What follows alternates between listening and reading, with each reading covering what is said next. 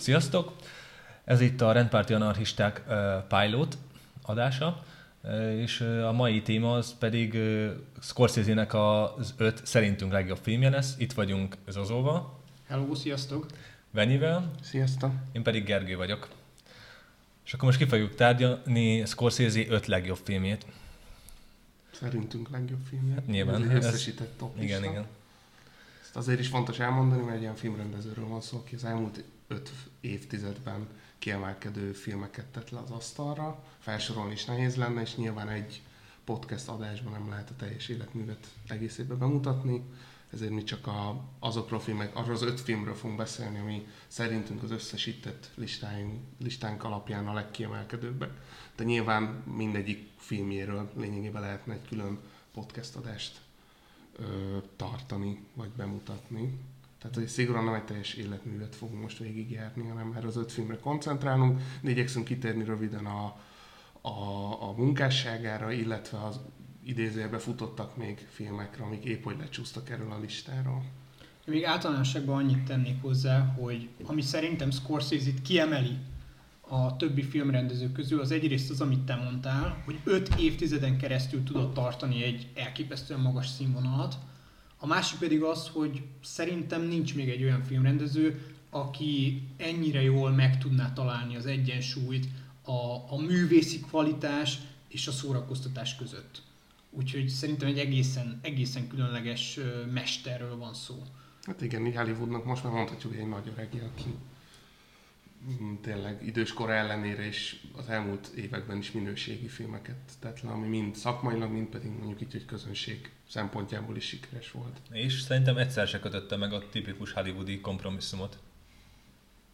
Igen. Hogy ilyen mainstream irányba menjen, és hogy ez a tartalom rovására menjen. Hát meg ugye a legújabb elmúlt években volt egy idézőjeles botránya, ugye a Marvel filmekkel kapcsolatban, miért. Lehet, hogy sokan akkor hallották először, mert az a generáció, aki mondjuk a Marvel filmeken nőtt fel. Hát meg amúgy sokan nem tudják a rendezőket így fejlődni. De hogy rá még lehet mondani, hogy ő így, így hollywoodi nagyöregek közül hát, jaj, az jaj. utolsó talán, akinek így azért sokan tudják a nevét. Hát ja, Clint Eastwood mellett, ja.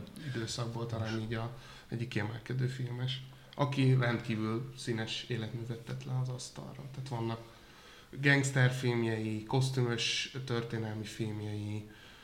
Körüljárta a vallásnak a témáját. Igen, bűn, ö, különböző vígjátékai, vagy ilyen humorosabb hangvételű filmjei, de nagyon komoly drámái is vannak. Tehát tényleg nagyon színes életművet tett le az asztalra, és már mai napig aktív, és tényleg eseményszámba mennek a filmjei. És ráadásul dokumentumfilmeket is rendezett, a zenei vonalon is nagyon ott van, tévésorozatokban. Sőt, még klipet is. Igen. Michael Jacksonnak a Bad. Igen, igen, igen. Meg tévésorozatokban is aktívan részt vesz. Erről majd fogunk még beszélni. Szerintem az első kérdés az az, hogy mik azok a filmek, amiket megemlítenétek azok közül, amik nem kerültek be a, az ötös listába. Akkor kezdem én. Én a Viharszigetet mindenképpen megemlíteném. Nekem ez, amikor először láttam, nagyon-nagyon tetszett. Sőt, sok ideig ez volt az egyik kedvenc filmem. És igazából hát mondjuk sokan hasonlítják az eredethez, a Viharszigetet, érthető, mert ugye abban is van ez a több csavar, tényleg hasonló kicsit az eredethez. DiCaprio. Meg a DiCaprio főszereplő, igen. És ja, nekem nagyon tetszett, mert engem mindig is érdekelt a pszichológia és összességében, és ebben azért erre is kitérnek, hogy ugye nem biztos benne a néző, hogy, hogy esetleg tényleg őrült a főszereplő, vagy egy összeesküvésnek vagyunk a szemtanúi, és igazából ez szerintem nem is derül ki egyértelműen a végén, a nézőre uh-huh. hagyja a befejezést, ugyanúgy, mint az eredet, ugye ezzel is, ez is egy újabb párhuzam a kettő között. Még annyit tennék hozzá, hogy én olvastam a regényt, amin alapul, és szerintem az egyik legjobb regényadaptáció, amit én láttam. De valami szintén a regényt én olvastam, szóval ez nem tudok mit hozzátenni. Én sem olvastam meg, de Viharsziget valóban egy ilyen szempontból, amit mondtál, Geri, egy fontos film. Tehát, hogy egy ilyen teljesen az ilyen megbízhatatlan elbeszélőnek egy ilyen ékes példája, amikor a néző maga se tudja, hogy igazából mi történik a, a film során, és ami fontos Scorsese neki hangsúlyozni, hogy szerintem úgy csinál, mondhatjuk, ilyen lélektani filmeket, vagy olyan filmeket, amik, amik így megmozgatnak, vagy, vagy valamilyen mély értelmet adnak át, hogy közben nagyon szórakoztató. Tehát a Viharsziget szerintem ilyen szempontból nagyon jó példa, nagyon feszült, nagyon izgalmas, filmről van szó, ami technikailag is zseniális, ráadásul amit fontos, említette már Geri ugye uh, DiCapriót, hogy ugye Scorsese-hez kapcsolódik a mondhatjuk, hogy ugye két múzsája, vagy nem tudom, hogy nem ez, hogy Robert De Nironak a felfedezése, és DiCaprio is szerintem részben vagy egészben neki köszönheti azt, hogy ma az egyik alistás szupersztár. Igen, igen. De hogy, de hogy arra nagyon érzékem, hogy nagyon tehetséges színészeket, színésznőket karol fel, abszolút. És nagyon jól válogatja be a filmjébe, és nagyon jól használja őket. És amit még fontos még így megjegyezni, hogy Robert De Niro, ugye, mint állandó színésze, nagyon sok arcát mutatta meg az ő filmjében. Tehát, hogy igen. És, és ha már Robert De Niro, akkor szerintem ugye futottak még kategóriában mindenképp érdemes kiemelni a, a Dühöngőbbiket, uh-huh. ezerkilencszáznyolcvanas film. Szerintem Robert De Niro ott játszik. Talán a legnagyobbat. Karrierének az egyik legnagyobb alakítása, és én azt is megkockáztatom, megkockáztatom, hogy az egyik legjobb sport témájú film. Nyilván egy olyan film, ami a sportot és a, a maffia sztorit vegyíti. Hát ami sokszor az összekapcsolódott. Igen, igen. Hát főleg a boxban, ugye a boxban azért elég gyakori volt a úgynevezett ilyen előre játszott meccsek. Abszolút. Gyakori jelenségnek számított. Ugye nyilván elég egy embert lefizetni, ahhoz, hogy ez megtörténjen, nem kell egy egész csapatot, tehát sokkal egyszerűbb ugye egy, ja, megfúrni egy boxmérkőzést, mint akár egy foci, vagy egy akármilyen másikat. Persze nem azt jelenti, hogy arra ne került volna soha, csak talán ja, a boxban ez meg inkább. És ezt a témát is jól bemutatja ez a film. Igen. Hát meg egy szerintem, ami Scorsese-re általánosabb az életművőre jellemző, hogy egy ilyen karriertörténeteket mutat be. Tehát ez a felemelkedés, és csúcs bukás. És bukásnak a, az ilyen morális tanulságait nagyon jól megmutatja. És majd lesz egy film a, a top listán, ami szerintem picit ilyen szempontból más az életművre, de életművében, de ezt majd külön kitérünk. Amit Na most a... már mondjuk kíváncsi vagyok, hogy melyik lesz az, most én gondolkodom. Kicsit feszültséget kell keltenünk nekünk is. De amit én meg egyébként ki akartam még a futottak kategóriába emelni, az az After Hours című filmje, bevallom nem tudom mi majd, valami idő, időtlen időkig, vagy valami... Az más. Nem, az, az, az, az másik, az másik. Nem, nem tudom mi a magyar címe, bocsánat, én sem, én nem sem. tudom. Amihez nincs köze Robert De Nironak, hogy egy kicsit átmenjünk, és ez egy, lényegében mondhatjuk, egy ilyen vígjáték. Nem tudom, hogy van ilyen zsáner, ez a... Most már úgy mondanánk, úgy mondanánk hogy ilyen cringe film, amikor egy kellemetlen helyzetben kerül a főszereplő, és ez lényegében egy... éjszakát mutat be, uh-huh. egy fickóról, aki egy balul elsikerült randi után el akar jutni New York egyik pontjából a másikra haza. És nem tud hazajutni. És nem tud hazajutni, és lényegében csapdába kerül egy olyan környéken, amit nem ismer, és rettenetes körülmények között igyekszik hazajutni. És egyébként szerintem az, az is egy nagyon feszült film, de közben nagyon egy szórakoztató, vicces film. És ez is mutatja azt, hogy itt már beszéltünk sportfilmről, pszichológiai drámáról, például, de itt van például egy vígjáték, én például abba a kategóriába helyezném ezt. Tehát ez, is, ez a három film is már két szerintem különböző zsáner. Ja, hát úgy néz ki, Scorsese akármihez nyúl, nem nagyon tud mellélőni. Hát ez így van egyébként, tehát hogy egy nagyon igényes, nagyon nagy tudású. Mert igazán rossz filmje szerintem nincs is nagyon, amit így mondanék, hogy... Annak rossz nincs. New, rossz New nincs, York Bandai. Az sem egy gyenge film, hát, egy nekem... gyenge film de hát, ez, ez Scorsese mértékben mérve gyengébb. De szerintem ez már jelent valamit egy rendező életművében, hogyha azt mondod, hogy saját, hogy mondjam, életművén belül igen. valami rossz, ja. akkor az valahogy dicséret. Még Tarantino talán, akit most még ki tudnék uh-huh. így emelni, hogy neki vannak olyan filmjei, hogy saját életművén belül tudom elhelyezni. Hogy... Azért szerintem Scorsese egyértelműen jobb rendező, mint Tarantino. Jobb filmjei voltak, szerintem. Még a futottak még kategóriában szerintem érdemes érintőlegesen foglalkozni a téglával. Hú, ami tényleg. Ugye egy, egy remake, egy koreai filmnek a, a remake-je. Úgy általában átkozni szoktunk, ugye, hogyha egy nagy sikerű külföldi igen. filmet valaki remake-el, akkor azt így... Főleg, hogyha Hollywoodba készül. Igen, ak- akkor nem, nem nincs mindig jó vége.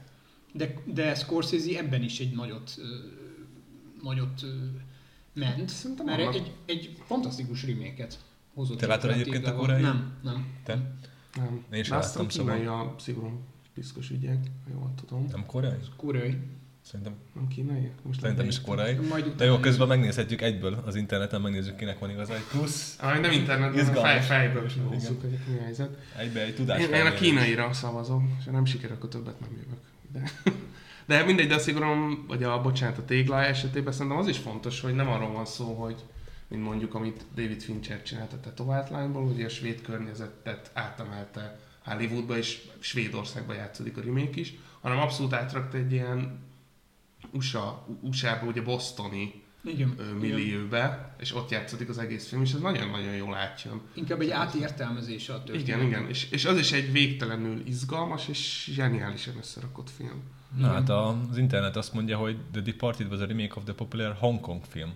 Tehát akkor Kína. Ja, okay. Ezek szerint igen, Venyinek volt igaza. Jó, hát akár rá is térhetünk.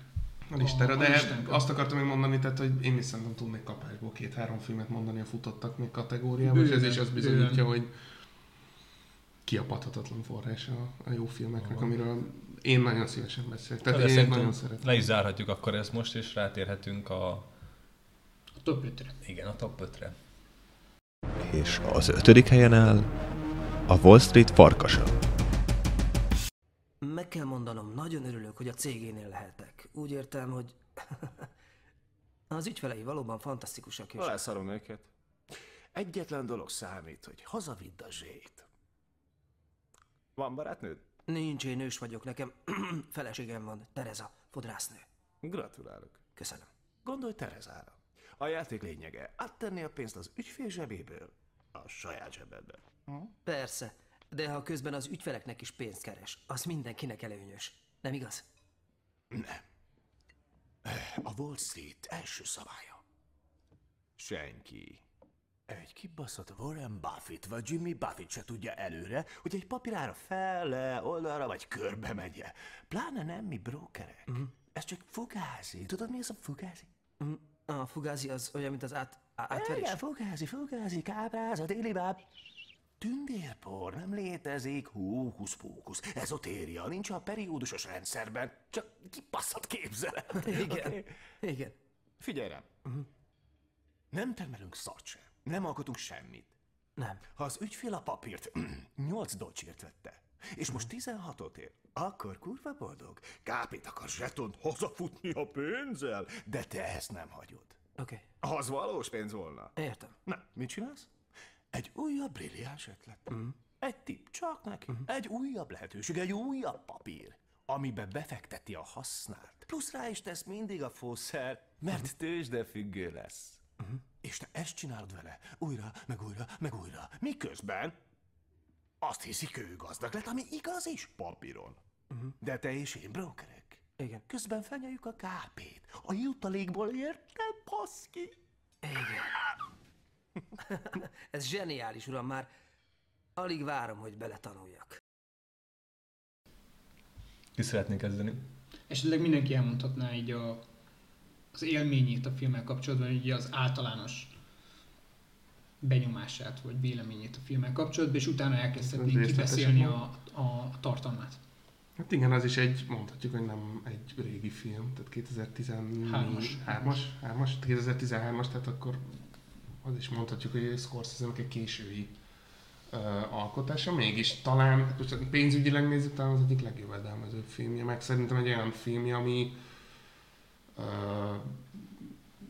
tehát a világon szerintem számtalan ember ismeri. Tehát olyan emberekről is tudom, hogy ők nagyon szeretik ezt a filmet, amik mondjuk a Scorsese életművét áthatóan egyáltalán nem ismerik, de egy nagyon... Abszolút benne van a köztudatban, meg igen, a igen, tehát hogy mémesedett, rengeteg mai napig ilyen nagyon híres mémeknek a forrása, és egy, egy, egy szerintem egy nagyon fontos film, ami nekem egy ilyen személyes példa, ami eszembe jutott, hogy ilyen egyik ismerősöm elment moziba, és akkor így mondta, hogy ezt nézi a, a, a barátnőjével, és akkor kérdezte, hogy milyen, és csak annyit írt, hogy Scorsese csinált egy zseniális, hanem ezt a jelzőt használta, a vígjátékot. És ezen én nagyon meglepődtem, hogy... Rám káromkodtál nyugodtan, szóval. Ja, azt mondta, hogy itt csinált egy kurva jó végjátékot. Na. A Scorsese. És hogy mondta, hogy egy ilyen zsiger, ilyen vicces filmről van szó. Mondjuk ami... a zsánerre szerintem nem végjáték. Tehát... Nem, de hogy, hogy egy... Részben. Részben. De egy rendkívül szórakoztató ja. film. De ugye beszéljünk arról röviden is talán, hogy miről szól. Vagy... Igen. Na, arra is rátérünk majd. Majd akkor most átvehetem én oszkot akár. Persze. Én egyébként úgy értelmezem, hogy ez a harmadik ilyen úgymond bűnözős filmje a Scorsese-nak. Ugye van a Nagymenők, a Kaszinó, meg a Wall Street farkasa. És szerintem ez jól bemutatja azt, hogy a modern korban a bűnözés az mennyire átmegy egyfajta ilyen gazdasági, meg mondjuk a politikáról itt kevésbé van szó, de ja, szerintem, igen, igen. Szerintem a bűnözés nagy része az elmondhatjuk, hogy jelenleg a gazdaságban, meg a politikában összpontosul most már. nyolcas, kilences válság után. És ez... nem a konkrét testi erőszakban, mint korábban, ugye, ahogy a maffia operált. És szerintem tényleg ez is egy nagyon jó alkotás, és ahogy említettétek, a humor az, szerintem kimondhatjuk, hogy több egy központi eleme, mint Scorsese-nak, uh-huh. talán akár még másik filmjében, szerintem. DiCaprio nagyon jól alakít benne, szokás szerint, ugye? Szerintem az talán egyik, egyik talán a legnagyobb alakítás. Igen, tényleg nagyon jó. Talán jobban megér, megérdemelte volna ezért az Oscárt, mint a visszatérőért. Szerintem legalábbis. Ami szintén egy jó film, de azt most hagyjuk. Jó, jó, igen, jó. Én... Befejezted? Mm, persze. Ö, én ez így a, a, a saját élményemek kapcsolatban annyit mondanék, hogy én akkor láttam először, amikor megjelent moziban. Az egyből éreztem, hogy ez egy nagyon jó film, Ö, viszont az élmény az nagyon friss, mert tegnap este néztem újra, uh-huh. másodjára, és most értettem meg, hogy ez nem csak egy elképesztően jó film, de egy elképesztően fontos film is. kétezer-nyolc utáni világ és utáni kor egyik nagyon-nagyon-nagyon fontos filmje, mert szerintem, hogyha meg akarjuk érteni azt, hogy mi vezetett a kétezer-nyolcas válsághoz, mi az a működési elv, mi az a mentalitás, ami, ami elvezetett oda, akkor ez a film, ez, ez nagyon sokat tud nekünk segíteni abban, hogy megértsük ezt. Úgyhogy, úgyhogy én, én megkockáztatom, hogy az elmúlt évtized egyik legfontosabb filmjéről van szó. Amely... a témában. Hát még talán azt is megkockáztatom, hogy általánosságban, amellett, hogy egyébként egy baromira szórakoztató filmről van szó. Egyébként én bevallom, amikor először láttam, szerintem az is, amikor kijött, akkor láttam, akkor nekem nem tetszett. És azért nem tetszett egyébként, mert arról majd később beszélünk egy másik filmben, vagy legalábbis én fogok majd beszélni másik filmmel kapcsolatban, hogy... Nekem egy, egy benne volt ebbe is az a Scorsese jellemző, amiről beszéltünk, ez a felemelkedés-bukás narratíva, viszont itt egyáltalán nem éreztem azt, hogy ez a film elítélni a főszereplőjét. Ja, ezzel kapcsolatban én akartam mondani, amit mindenképp meg akartam érezni. Szerintem sokan nem is úgy tekintenek erre az egész sztorira, mint amit tényleg elítélendő, meg ugye aminek negatív hangvétele van. Mint hát, nekem több ismerősöm nem is értette a mondani valóját, hanem úgy volt vele, hogy hú, ez milyen király dolog, meg ilyenek, mekkora arc volt, meg stb. És mint hogyha meg se értették volna az, hogy több százezer, vagy hát százezer lehet, hogy nem, de több tízezer emberét tuti, hogy tönkretette ezekkel a húzásaival. Hát meg igazából magát is. Tehát, hogy én lá... utólag, amikor újra néztem, akkor hát, már így átéveztem azt, hogy ja. ezért ez egy bukás történet. Tehát szóval van benne egy-két olyan jelenet, ami így abszolút ilyen, azt mondanám, hogy szívfacsaró, hogyha nem tudnám, hogy egyébként a főszereplő egy tényleg egy ilyen szociopata szinte. Fasz, nem? Elnézést. Mondhatjuk, hogy szociopata szerintem. Mondhatjuk, igen. Ja. De hogy egy, egy ilyen nagyon negatív figura, de vannak olyan pillanatai szerintem a filmnek, főleg a végén, hogy ilyen, ilyen megsan, vagy ilyen szánalmas alakká változik. Tehát, ja. hogy így, így ja. bár nem egy átértékelődött, hogy, de hogy így röviden ugye a filmben nem is mondtuk, hogy miről van szó, bár szerintem a hallgatók nagy hát azért ismer, tényleg ismertessük azért. Ugye a, a Jordan Belfortnak az életét dolgozó, aki valóban egy broker volt a Wall Street-en, és létrehozott egy céget, ami, ami ilyen eleinte ilyen, ugye a filmben is mondják, hogy ilyen centes részvényekkel kereskedett, és úgy próbáltak előadni, hogy ez a nagy, mit tudom, az új Apple, az új Microsoft, stb. Még annyit hozzátennék, hogy először pedig nem saját cége volt, hanem ő is úgymond bedolgozott ja, egy igen, ilyen cégnek, ő, és alkalmazottként dolgozott, és hát amint a bejátszott jelenetből is látszódik. Eleinte próbált volna tisztességesebb útvonalon haladni, de aztán... Jött a nyolcvanhármas krak, azt hiszem. Igen. Hát meg maga a rendszer is. Egyszerűen hát ő is mondja, magához rontotta. Ki, kiköpte magából, ezt az elhangzik a filmben is.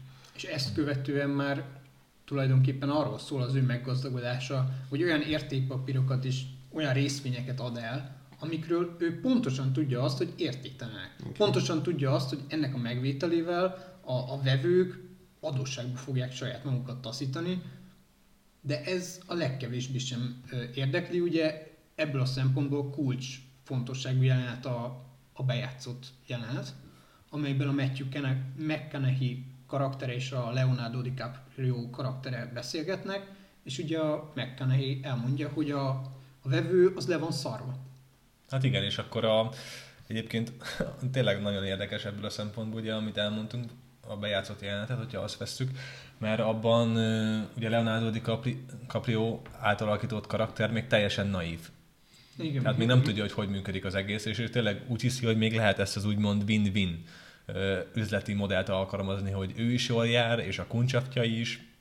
De hát ja, nyilván sokkal nagyobb hasznot tud húzni, hogyha csak így ugye ömleszi folyamatosan ki a mindenféle értéktelen értékpapírokat a, a kuncsapjainak. Igen, de ugye a, a film közben így szintet lép, tehát hogy emlékszem, van egy jelenet, amikor az első feleségével beszélget, amikor már jól megy neki, kis cégével, amikor ilyen centes részvényeket ad el úgy, mint hogyha... És egyébként van egy nagyon zseniális jelenet, amikor ugye arról van szó, hogy van a nyolcvanhármas Krakót, erről kb. Utcára kerül idézőjelbe, és akkor jelentkezik egy ilyen tényleg egy nagyon lepukkant, egy ilyen szánalmas kis céghez, és ő előadja azt, amiben egyébként zseniálisan jó, és a DiCaprio alakítását itt kell megdicsérni, és szerintem ő abszolút egyé vált ezzel a figurával. Tehát... Hát ahogy megszokhattuk tőle szerintem. Igen, de hogy én itt, itt tényleg azt éreztem a film végén, hogy lubickol ebbe a szerepbe, és ő így teljesen átlényegül, ilyen De Niro-san, ilyen method acting szinten így, így magáéba teszi, de hogy ott van egy rész, amikor ugye egy valami idézőben radar, radarhozással foglalkozó cégnek mm-hmm. a papírjait adja el, és csak hogy a rendezést is dicsérjük, miközben beszél, akkor Scorsese bevág egy ilyen Polaroid felvételt, egy, konkrétan egy ilyen bódéról, és tényleg egy ilyen szánalmas kaibáról, és ezt ő előadja, hogy mekkora nagy részvény is ilyen, ami, most nem akarok hülyeséget mondani, de egy több ezer dollárt kicsal a befektetőtől, és ugye ott az a fontos, hogy a... a, a ötven százalékos sáp. Igen, ötven százalékos sápot kap, tehát annak a, mit tudom, kétezer dollárnak, ő megkapja a felét, tehát egy ezrest, a többiek azok meg nyilván ilyen pár száz dollárért güriznek egy mm. héten keresztül. Én ehhez kapcsolódóan annyit tennék hozzá, hogy szerintem ez az a film, ami talán a legbrutálisabban lerántja a, a leplet az amerikai államnak a mítoszáról. Mert egyébként a Jordan Belfort meg a társai az amerikai állammal adják el ezeket a részvényeket. Vedd meg, és gazdag leszel, és megvalósítatod önmagad, megvalósítatod az amerikai álmot. És ez a kicsi. Igen, hát mondjuk ezt annyira nem hangsúlyozza. És ez a film, ez a film megmutatja azt, hogy ki az az ember ott a vonal a másik végén. Uh-huh. Nyilván egy, egy, egy geciláda, mondjuk ki, aki, aki azon, azon ö, gazdagszik meg, és abból lesz milliómos, hogy más embereket ver át. És egyébként a buborék is ebből lett. kétezer-nyolcas válságra utalva, ebből lett a buborék, hogy rengetegen ö, vettek fel fedezetlen hiteleket, rengeteg embernek, ö, ö, ember ö, kapott hitelt, olyan ember, akinek nem volt likviditása, és így nőtt meg ez a bizonyos buborék, ami a, a válsághoz vezetett. Szerintem Scorsese nagyon jó még egyébként, hogy szerintem sokkal, hogy is mondjam, közérthetőbben, meg szórakoztatóbban magyarázza meg, és hát magyarázza a jelenséget, talán ez kicsit túlzás, hogy a kétezer-nyolcas válságot megmagyarázza, de azért tényleg segít megérteni. Segít megérteni, igen. Igen, de hogy ami, ami nekem nem tetszett, amiről már korábban beszéltem, azt, hogy ezt a figurát szerintem, hogy abszolút nem kezel. Először legalábbis én úgy értem ezt, hogy nem kezelte egy ilyen negatív figurának, hanem egy ilyen olyan embernek, aki megragadja a lehetőségeket, és közben egy ilyen életet mutat be a filmnek, szerintem a kilencven százaléka, és aztán ez el is hangzik a filmben, amire mindenki vágyik. Tehát, hogy a pénz az egyetlen olyan dolog, amivel boldogát tud magad. De szerintem ez külön jó, hogy, hogy nincs egy konkrét értékítélet, nem? De, de, de, hogy a nézőre csak bízás. Magamat akarom szerintem... így ostorozni, hogy először milyen... Hát ebből a szempontból... Ja, ja, ja, értem, értem. Ja, ebből, ebből a szempontból szerintem a Wall Street farkasra az párhuzamba, vagy inkább ellentétbe állítható az Oliver Stone-nak a Tőzsdecápák című mm-hmm. filmjével, ami ugye moralizál, aminek a végén ja, igen, ö, megkapod a feloldozást, hogy igen, ezek az emberek ö, milliók életét, vagy százezrek életét tették tönkre, és utána börtönbe kerülnek, és megfizetnek. És a, a, a Scorsese az nem adja meg neked ezt a feloldozást, de szerintem ezt úgy is meg lehet fogalmazni, hogy felnőttként kezeli a nézőt. Egyszerűen bemutatja a valóságot, és bemutatja azt, hogy az élet az igazságtalan, és, és rád bízza, hogy, hogy te ezzel mit kezdesz. Hát igen, hogy azonosulsz azzal, hogy a pénz az bármit megér, akármilyen morális... Mondjuk azért nehéz azonosulni szerintem. Hát figyelj, de... szerintem manapság, amúgy szerintem ez egyre inkább szerintem menő dolog. Bocsánat, amit a Geri is mondott, a sok ismerős ilyen úgy kezeli ezt a filmet, mintha ilyen... Sikersztori. Sikersztori, és így mennyire menő, cool ez a csávó, hogy mindent megcsinál, fehér Lamborghini-je van, mint Don Johnsonnak a Miami Vice-ba, meg, meg tényleg... felszívja a száz dollárossal a kokót, aztán kidobja a kukába, és ugye ott is van egy ilyen vágás, egy kuka, az tele van száz dollárosokkal. De hogy egyébként szerintem valamilyen szinten moralizál, vagy így, így azért bemutatja, hogy ez az életforma, amit ő követett, az nem helyes. Csak De amit Zoli mondott, az, hogy érettemben kezeli azt, hogy így, így ezzel bemutatja, hogy ő egy szánalmas seglet. Most amúgy anélkül, hogy nyolcvan évesnek akarnék hangzani, azért nem kijelenthető, hogy a mai világban már egyre inkább gáz az, hogyha valaki feladja mondjuk a morális értékeit az anyagi haszonszerzés érdekében. Hát, nyilván, de hogy nekem az olyan jelent, legalábbis én ezt a tapasztaltam. Fontos itt az, mondjuk az apa figurát ugye a filmben, a Mad Max becenevű mm-hmm. figurát, vele is van egy ilyen beszélgetés, amikor így ugye felügyeli, ha jól emlékszem a filmben, a, a, az én pénzügyi kiadásokat kb. Egy ilyen felügyelő.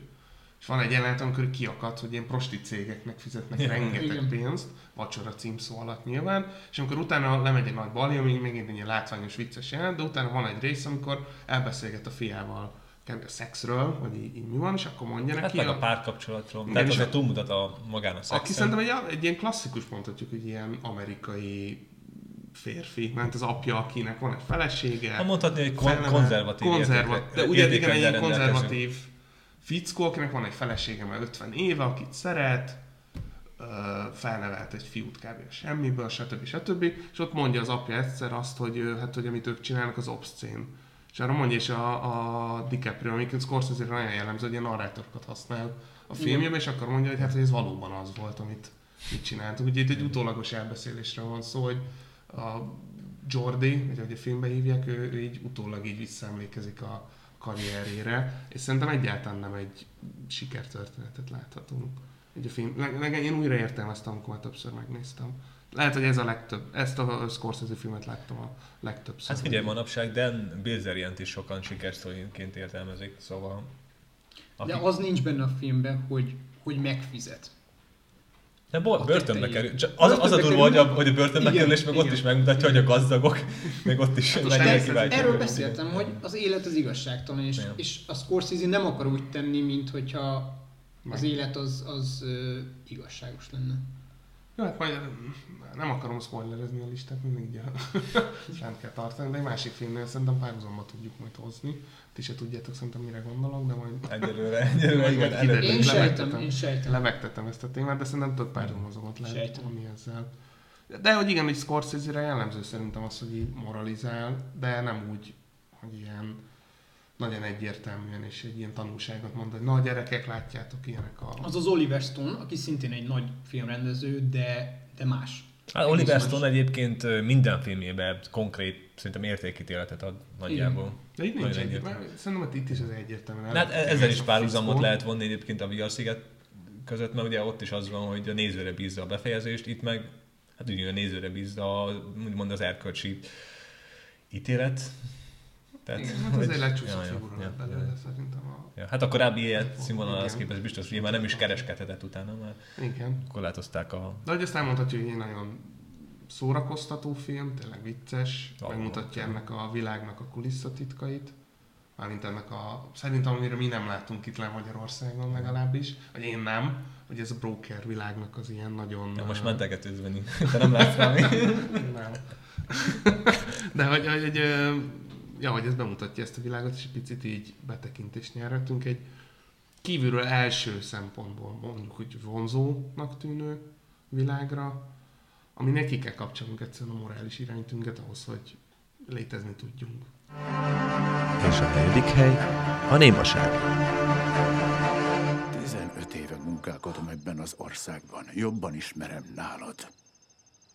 Hidd el nekem, a mi vallásunk nem veti gyökeret itt. Igen, azért, mert kigyomlálják. Nem, azért, mert ez az ország egy mocsár. Itt semmi sem nő meg. Ha elültetsz egy csemetét, elfonnyad. Korábban nagyon is virágzott itt a kereszténység. Mikor? Mikor? A maga idejében. Atyám. Atyám idejében, mielőtt még olyanná vált. Milyenné, mint ők? Hallgass ide, Rodriguez. A japánok csupán az evangélium torzított másának vannak birtokában. Nincs valódi hitük. Nem is volt soha. Hogy mondhat ilyet? Hiszen Xavéri Szent Ferenc óta atyám idejében is több százezren tértek meg Japánban. Igazán? Igen, hát persze! Ferenc azért jött ide Japánba, hogy Isten kegyelmét tanítsa, de előbb meg kellett tudnia, hogyan utalhat Istenre. Dainichi, mondták. Megmutassam én neked ezt a Dainichit? Íme. Így néz ki. Az ő istenük. Így fénylik dicsőségesen. Péter arra buzdít, hogy várjuk Isten napját, de itt... Isten napja minden reggel felragyog. A japánok számára nincsen a természeten kívüli létező. Nekik semmi sem haladja meg az emberit. Nem. Nem képesek felfogni a mi Istenünk eszméjét. Az Ozonász konferente felte, úgyis te ragaszkodtál hozzá elsősorban. Igen, igen, ez nem titok, hogy én voltam az, aki ragaszkodott ahhoz, hogy a, a top ötös listán szerepeljen ez a film. Néhány szóban a, a film történetéről. Lényegében a némaság arról szól, ja, előtte annyi, hogy ez egy kétezer-tizenhatos film, tehát Scorsese karrierének, munkásságának egy későbbi filmje. Én személy szerint azt gondolom, hogy az egyik legjobb Scorsese film, ezért is ragaszkodtam ahhoz, hogy a listán szerepeljen. Annyit még elárulok, hogy nekem még feljebb lenne ezen a listán.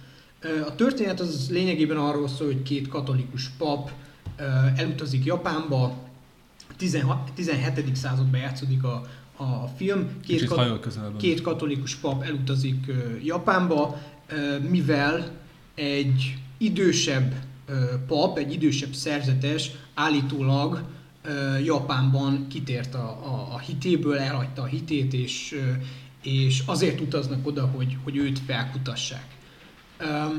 Na most, ami miatt szerintem ez Scorsese egyik legjobb filmje, az az, hogy, hogy ez a film három szinten működik. És ezt ki is fejtem, hogy mit értek ez alatt.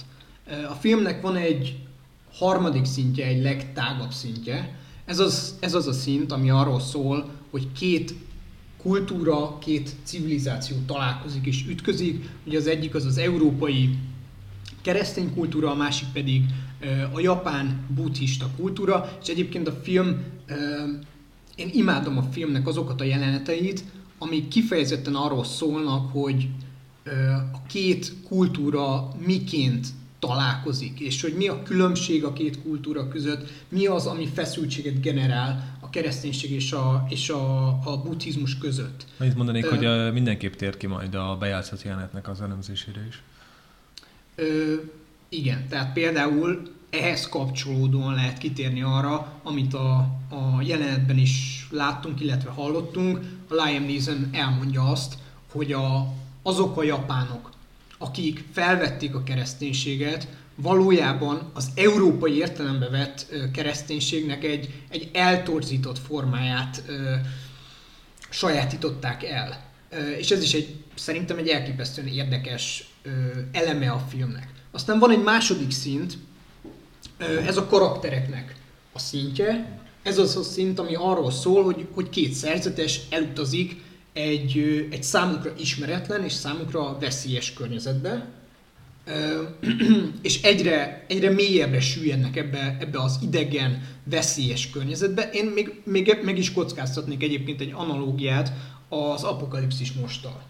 Legalábbis nekem eszembe jutott a, a, az Apokalipszis most, miközben néztem a, a, a némaságot. Én azt gondolom, hogy ezen a szinten a film gyakorlatilag egy kalandfilmként ö, funkcionál, és szerintem egyáltalán nem unalmas, ö, sőt, még azt is megkockáztatom, hogy izgalmas, bár nyilván lassan csordogáló filmről van szó. Kicsit itt azért beleszólnék, szerintem azért a kalandfilm az erős túlzás.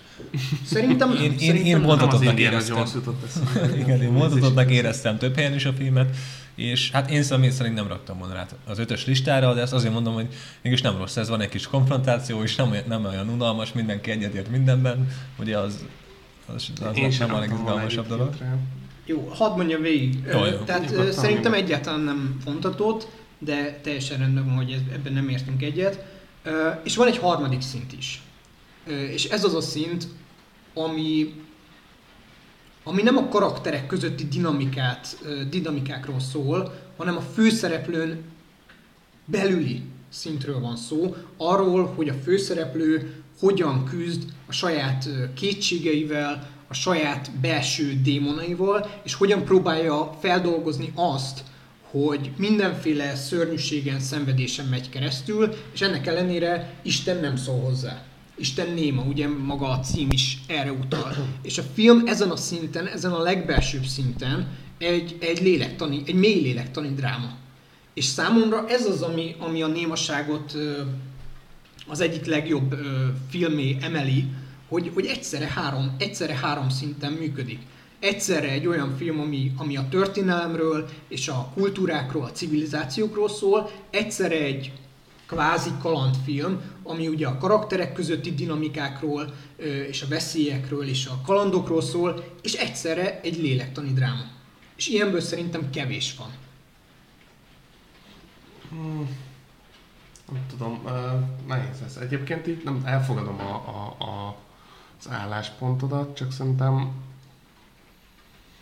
hmm, amit, én is egy kalandfilmes résznél akadtam, hogy nekem így több problémám volt a, a filmmel kapcsolatban, hogy picit így azt éreztem, hogy ahogy te is mondtad, hogy a civilizációk valamilyen szinten pár harcáról van itt, itt ö, szó, de szerintem elég egyhangúan, vagy egyoldalúan van bemutatva ez a párharc. Ezzel nem kicsit, értek egyet.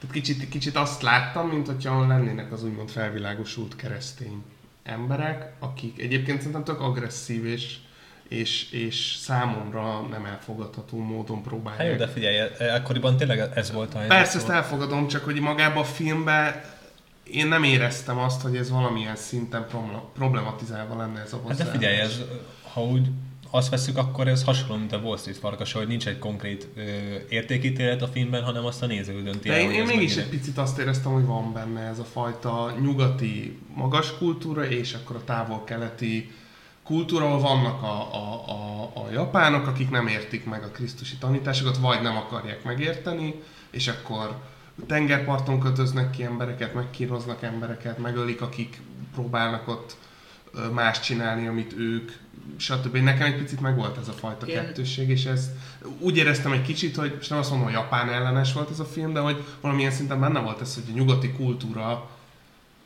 egy a kelet, távol-keleti barbársággal van szemben. Én ezzel nagyon-nagyon-nagyon nem értek egyet, egyáltalán nem. Én pont azt gondolom, hogy ugye ezt érdemes elmondani, hogy Scorsese egy hívő keresztény, egy hívő katolikus. És szerintem nagyon könnyű lett volna ezt, ebből a filmből, vagy ebből a történetből egy olyan filmet csinálni, amiről te beszélsz. Egy, egy japán ellenes, buddhizmus ellenes filmet, ami a kereszténységet propagálja.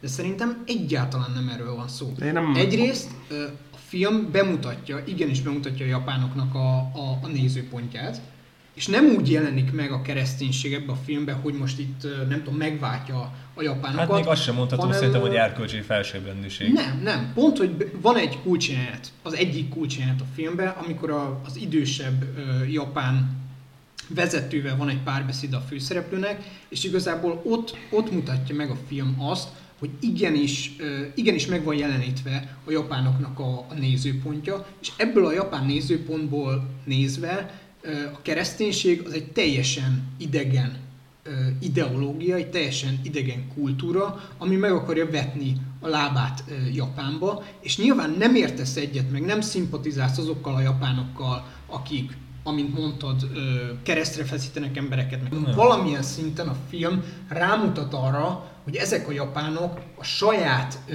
civilizációjukat, a saját kultúrájukat védik egy olyan külső ideológiával szemben, ami, ugye a tizenhetedik századról beszélünk, ami ebben az időszakban elképesztően agresszívan terjeszkedett az egész, besz... egész világban. Igen, ezt bemutatja Scorsese, hogy... de nem úgy, hogy ez egy jó dolog volt. De hogy nem tudok egyszerűen azonosulni mondjuk a szereplők. Tehát, hogy a szereplőknél Tehát, hogy nem lehet elvonatkoztatni azt, hogy nem a tizenhetedik században élünk, hanem a huszonegyedik században nézem ezt a filmet, és egy ilyen bigott, elvakult embereket látok, akikért így belemegyünk abban, hogy mondjuk kalandfilm is, vagy azonosulni akarok a szereplők, így egyáltalán nem tudok velük Viszont azonosulni. Egyébként Meg... annak ellenére, hogy azt mondtad, hogy ö, ugye nem képes a katolikus, úgymond... Ö, hát vallás megvetni magát a japánokban. Ugye van az a jelenet, ami szerintem egyébként a filmnek a legerősebb jelenete, amikor mondják a papok, hogy de hát ne, ne valljátok azt, hogy keresztények vagy, vagytok, mert akkor a, ugye a japán, japánok, akik a császárnak a lényegében a és mondom, az álláspontját képviselik, ők meg fogják őket ölni. És akkor ezzel teljesen ugye naívan meg ártatlanul mondják a japánok, de hát hogyha megölnek minket, az miért lenne baj, akkor a Mennyországba kerülünk. És hogy ez bemutatja, hogy az ő hitük még igazából azoknak a papoknak a hitüknél, hiténél is erősebb volt, akik oda mentek téríteni, mert azok a papok féltették az életüket. És azok a japánok ugye számukra tényleg ők teljesen... E- tényleg a túlvilágban gondolkodtak. Teljesen, teljesen túlvilágban. Nyilván ez az is hozzátartozik, hogy ugye az életkörülményeik, hát mi- milyenek voltak a papokéhoz képest. Teljesen éheztek, tényleg szinte az éhhalál szélén voltak. És, és számukra tényleg már ez szinte meglátás, megváltás lett volna a halál, igen. És ők a megváltást meg tényleg csak a túlvilágban kereshették, mert annyira szörnyű kilátásaik voltak, hogy tényleg nem is remélhettek semmit a... a lényegében a világi és földön. Számunkra pont, hogy a kereszténység az egy olyan ideológia volt, ami egyfajta ilyen megváltást jelentett, viseld el ezeket a szörnyűségeket, meg szenvedéseket, mert vár, vár rád a, a paradicsom. Hát mert a katolizmusnak ugye ott van a, az egyik úgymond föltézise is, hogy a, a szenvedés az nemesebbé tesz. Igen, igen. De, de szerintem, tehát hogyha megnézed ezt a filmet, nem fogsz áttérni a, a, a kereszténységre, hogyha te nem vagy keresztény. Tehát ez a film, és er, erre utaltam az előbb is, annak ellenére, hogy egy hívő katolikusnak a filmjéről van szó, ő nem próbál meg téged meggyőzni arról, hogy legyél katolikus. Jó, ezzel egyetértünk. Én, én, én is a kalandfilm szempontjából támadnám egyébként az érvel, és mi is egyetértek vennyire, hogy nem lehet azonosulni szerintem a szereplőkkel igazából. Hát, nincs, tehát hogy így nem is nagyon tudsz hozzá párosítani. De hogy tudnál azonosulni egy tizenhetedik századi katolikus szerződéssel? Tehát így mondjuk a kenyérben mondhatjuk azt, hogy miért csinálunk, itt tudom, hogy száz évvel ezelőtt játszódott. Egyéb, ha tudsz vele azonosulni, akkor hiteltelen az nem, a film. Nem, nem, nem. Most lesz egy olyan film egyébként a listán, majd később, aminek szerintem a szereplőivel sokkal jobban lehet azonosulni, és szerintem sokkal jobb is, és a vallás is jobban bemutatja ez a film, ami még majd későbbiekben, vagy sor kerül rá bemutatására. Azt elismerem egyébként, hogy nem a világ legizgalmasabb filmje. Nyilván nem is így értettem a kalandfilmet, de ö, szerintem nem is unalmas. És még annyit tennék hozzá, én először kétezer-tizenhét elején láttam ezt a filmet a, a moziban, és, és akkor az első benyomásom az az volt, hogy ez egy nagyon jó film. Pont. És, és aztán megnéztem másodjára, ha jól emlékszem, kétezer-tizenkilencben, És, és nekem ez a másodszori megtekintés volt az, ami, ami, ami meggyőzött arra, hogy ez nem csak egy nagyon jó film, hanem egy, egy mestermű. Tehát én mindenkinek ajánlom, nektek is, hogy nézzétek meg másodjára. Lehet, hogy érdemes lenne akkor még egyszer megnézni.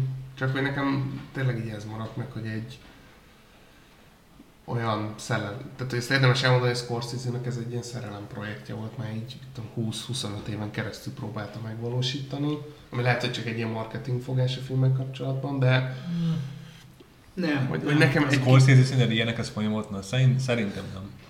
Hát, nem de ez, ez, ennek Scorsese... megvan a sztoria, hogy ez egy regényen alapul, és a Scorsese tényleg szemezett ez, ez a regényel több mint egy évtized. És mondjuk pont Scorsese, aki szerintem most már azt csinálna kb. Amit akar. Már mondjuk ezt lehet, hogy mondjuk az írrel kapcsolatban, annak is egy káváriájával kapcsolatban el lehet mondani. De mindegy, de én egy picit így azt éreztem, hogy ez egy... Nem, egyszerűen nem nekem szól ez a film, és nem feltétlenül azért, mert nem vagyok vallásos, vagy nem követem ezt a, a, a világot, hanem egyszerűen így nem fogott meg, és nem mozgatott meg bennem olyan érzelmeket, vagy nem olyan témákat dolgozott fel, amit én közel éreznék magamhoz. Hát ez, ezt én teljesen elfogadom, és ehhez kapcsolódom mondom azt, hogy én, mint nemzetközi kapcsolatokkal foglalkozó egyetemista, pé há dé hallgató, számomra ez egy... Tehát én pont az ellenkezője vagyok, vagy ellenkezőit képviselem annak, amit te elmondtál. Számomra ez pont egy olyan téma, ami, ami, ami, amihez én saját magamat nagyon-nagyon közel érzem. Annak ellenére, hogy egyébként nem vagyok hívő katolikus. Egyébként engem a vallási tartalmú filmek eléggé érdekelnek. Nem mondom, hogy konkrétan egy valláshoz nagyon ragaszkodnék, vagy hogy egy konkrét vallásnak a, az értékrendjét teljesen magamének vallanám, de úgy összességében érdekelnek a vallások, és engem ennek ellenére annyira nem fogott hmm. meg, hogy őszinte legyek. Egyébként ezt érdemes megemlíteni, a futottak még kategóriába ö, nem említettük meg. Scorsese-nek van egy, egy, egy buddhizmussal foglalkozó filmje, a Kundum. Uh-huh. Tehát, én azt nem láttam egyébként, szóval nem tudom. Én sem láttam, de nem tudom. És még egyszer mondom, szerintem a filmnek az egyik legnagyobb erénye az az, hogy nagyon könnyen lehetett volna ebből a sztoriból egy keresztény propagandát csinálni, és egyáltalán nem az. Szerintem igenis bemutatja jó, a japán perspektívát és a buddhista perspektívát. Jó, hát én elmondtam, hogy szerintem jó, miért jó.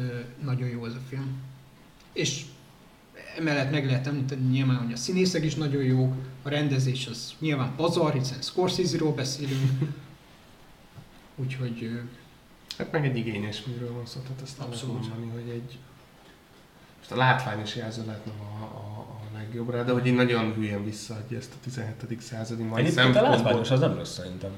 Tessék? Mert vannak azért tényleg látványos de, de, de hogy azt mondom, hogy nagyon jól megeleveníti ezt a huszonegyedik századból visszanézve mm. tizenhetedik századi, azért kimondhatjuk, hogy nyomor, ja. vagy egy ilyen, ilyen elkeseredett, civilizálatlan uh, világot valamilyen szinten. Mármint azokat a részeket, amikor mondjuk az ilyen elhanyagolt, periférián élő uh, áttért japánokat mutatja. Nekem lenne egy kérdésem hozzázató, szerinted az az úgymond... Uh, Júdás karakter, neki mi volt a szerepe a filmben? Mert nekem az kicsit olyan, nem tudom, kaotikus volt. Tudod, kire gondolok? Tudom, nem tudom. Teszem, te tudod ki a neve nekem? Nem, nem, nem tudom. Hát ez egy érdekes, egy nagyon erős eleme az egész történetnek, de, de az szerintem biztos, hogy egy picit ilyen... Erős? Ami, erős, erős szerinted? Hát egy olyan eleme a történetnek, amin, amin sokat lehet gondolkodni, pont azért, mert ambivalens. Nekem kicsit olyan volt, ami nem is illik annyira oda. Tudod ki, mi az hasonló szerintem, mint amikor a Gyűlöletben tudod van az a vé cé jelenet. Lehet gondolkodni rajta, hogy most akkor ez miről is szólt. Hát most arra szerintem lehet többet lehetne beszélni. De szerintem annak a karakternek, meg az ő történetének megvolt a mélysége. Mert ugye pont arról szól a az, az egész meg, megbocsátás? Szerinted az, az volt? Ö, hát egyrészt a megbocsátás, másrészt pedig az, hogy a főszereplő a saját kétségeivel küzd, hmm. próbálja megőrizni a hitét, és igazából ez az ember, aki, aki mindig visszatér hozzá, és mindig meggyom neki, szerintem ő ébreszti rá talán a, a, a, a hitre.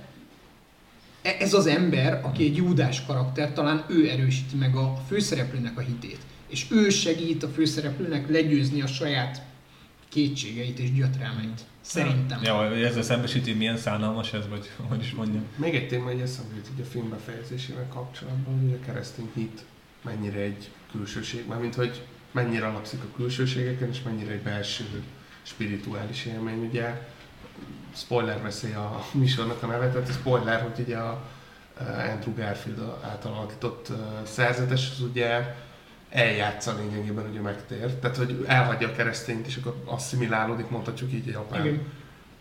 világban, és ugye lesz felesége is, arra emlékszem, hogy gyereke is, de hogy itt teljesen gyerekes. gyerekes. És ugye az lesz a, a filmnek, mondhatni, a csattanója vége, hogy amikor eltemetik japán tradíciók szerint, hogy elégetik egy, egy hordóban, vagy egy koporsóban, akkor ugye mégis ott van a mellkasen, ugye a rózsafüzér, vagy a kereszt. Hogy ez, ez, ezt a film valamilyen szinten megmutatja azt, hogy szerintem az a konfliktus jelenik meg benne, hogy van egy szerzetes, aki ugye megpróbálja,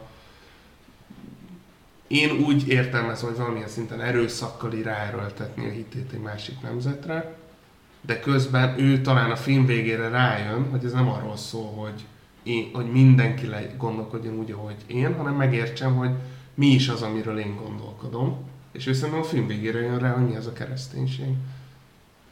Uh-huh. És, és nem arról szól, hogy külsőségekben próbálja azt csinálni, amit az egyház mond, hanem a végén egy teljesen idegen világban eljátsz a külsőségekben, hogy ezt feladta, de a szíve mélyén, hogy ilyen közhelyeket mondjak, de hogy a szíve mélyén ugye mégiscsak átérző kereszténységet, és képtelen feladni ezt. De szerintem ez egy nagyon Jézus tanításainak ez a felfogás felel meg a legjobban egyébként. De hogy, de hogy, hogy, ami, tehát, hogy szerintem ez a filmnek egyébként egy nagyon szép momentuma, hogy így, így, így, és ez se szájbarágosan mutatja be, hanem hogy az van, hogy ő rájön a végére, hogy egyszerűen nem tudja és nem is akarja ezt kiírtani a szívéből. Ami Scorsese-re alapból nem jellemző, szerintem a szájborágos elmesélés. Ja, igen, igen, de hogy ez is, ez, a filmnek ez egyébként szerintem egy nagyon szép motívum, amikor a szereplő rájön, hogy mi is a kereszténység valódi lényege. Nem az, hogy másokat megtérítsek, hanem magamban találjam meg és fogadjam el. De, de pont erre utaltam, hogy egyébként le- lehetséges az, ez picit képlékeny vagy ambivalens, de lehetséges az, hogy tényleg elkezdett asszimilálódni, és pont ez a Júdás karakter volt az, aki ugye a végén visszatér hozzá, hogy meggyónjon, és talán, talán pont az volt az a pillanat a főszereplő számára, hogy így újra megtalálja a hitét, és újra megerősödik a hite, olyannyira megerősödik, hogy nem is kell formalitásokba kifejeznie, mert belül ott van. És, és ebből a szempontból a Júdás karakter az kulcs. Még a Júdás karakter még olyan szempontból is érdekes, hogy ő az egyetlen úgymond hát vicces eleme az egész. Hát az, az, az nem a legjobb kifejezés. Hát azért vicces. Kicsit valamennyire szórakoztató. Inkább szánalmas. Hát az jó, nem úgy mondom, hogy a karaktere vicces, hanem hogy ugye ez az egyetlen humorforrás szinte a filmben. De valamennyire humornak szerintem, fekete humornak legalábbis szerintem mindenképp nevezhető. Szerintem egyébként meg egy nagyon komoly film. Hát érdemes róla egyébként beszélni, de Scorsese életművén belül én nem emelném ki, mint kiemelkedő film. Én, én pedig pont azt gondolom, hogy nagyon szomorú az, hogy ez a, ennek a filmnek lényegében semmi visszhangja nem volt. Nem nyert díjakat, nem, nem igazán beszélünk róla, nem szerepel általában Scorsese-s listákon. Nyilván én ezzel egy, ezek szerint egy kisebbségi véleményt képviselek, de én tényleg azt gondolom, hogy, hogy benne van a Scorsese top háromba számomra. De egyébként szerintem teljesen valid módon megvédtem, meg így elmondtad az álláspontodat, tehát nem éreztem azt, hogy nem tudom, a levegőbe beszélsz, csak egyszer nem tudom összeegyeztetni a saját filmélményemet a tiéd, de ami egyébként nincsen semmi baj. Ja, az én is így. Elsősorban egyébként azért került fel a listára, mert Zozó elsőként akarta volna. Hát nálam első vagy második lenne. Egy kis kulisszatitok, hogy itt első ment a harc, de Zoltán az kijelentette, hogy ez rajta lesz. De egyébként nem, nem rossz, hogy van egy olyan film, amiben nem, nem nagyon értünk egyet. Egyáltalán nem, nem baj, meg én a, tehát, hogy ezt mondom, hogy ezt a Scorsese életművön belül, amiről már beszéltünk, hogy azért ott majdnem az összes filmjéről lehetne hosszabban beszélni, tehát hogy azon az élet, életművön belül mondjuk szerintem kevésbé jónak lenni, ez még mindig nagyon jó.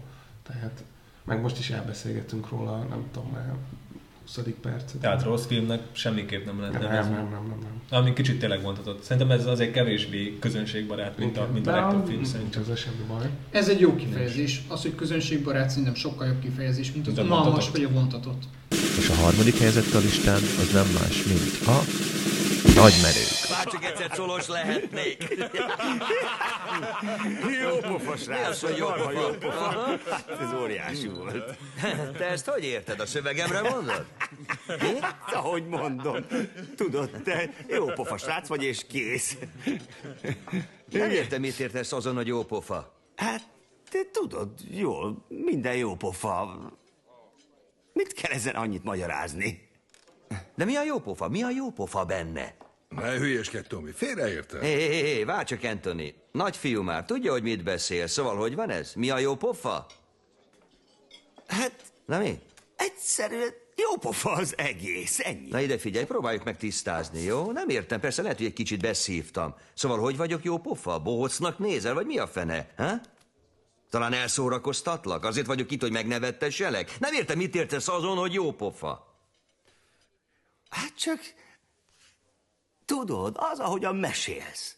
Nem, nem, én nem tudom, te mondtad. Honnan tudnám? Te mondtad, hogy jó pofa vagyok. Tessék megmagyarázni, hogy érted. Mi a fene az, amit olyan jó pofának találsz bennem? Halljam, mondd meg, mi olyan jó pofa.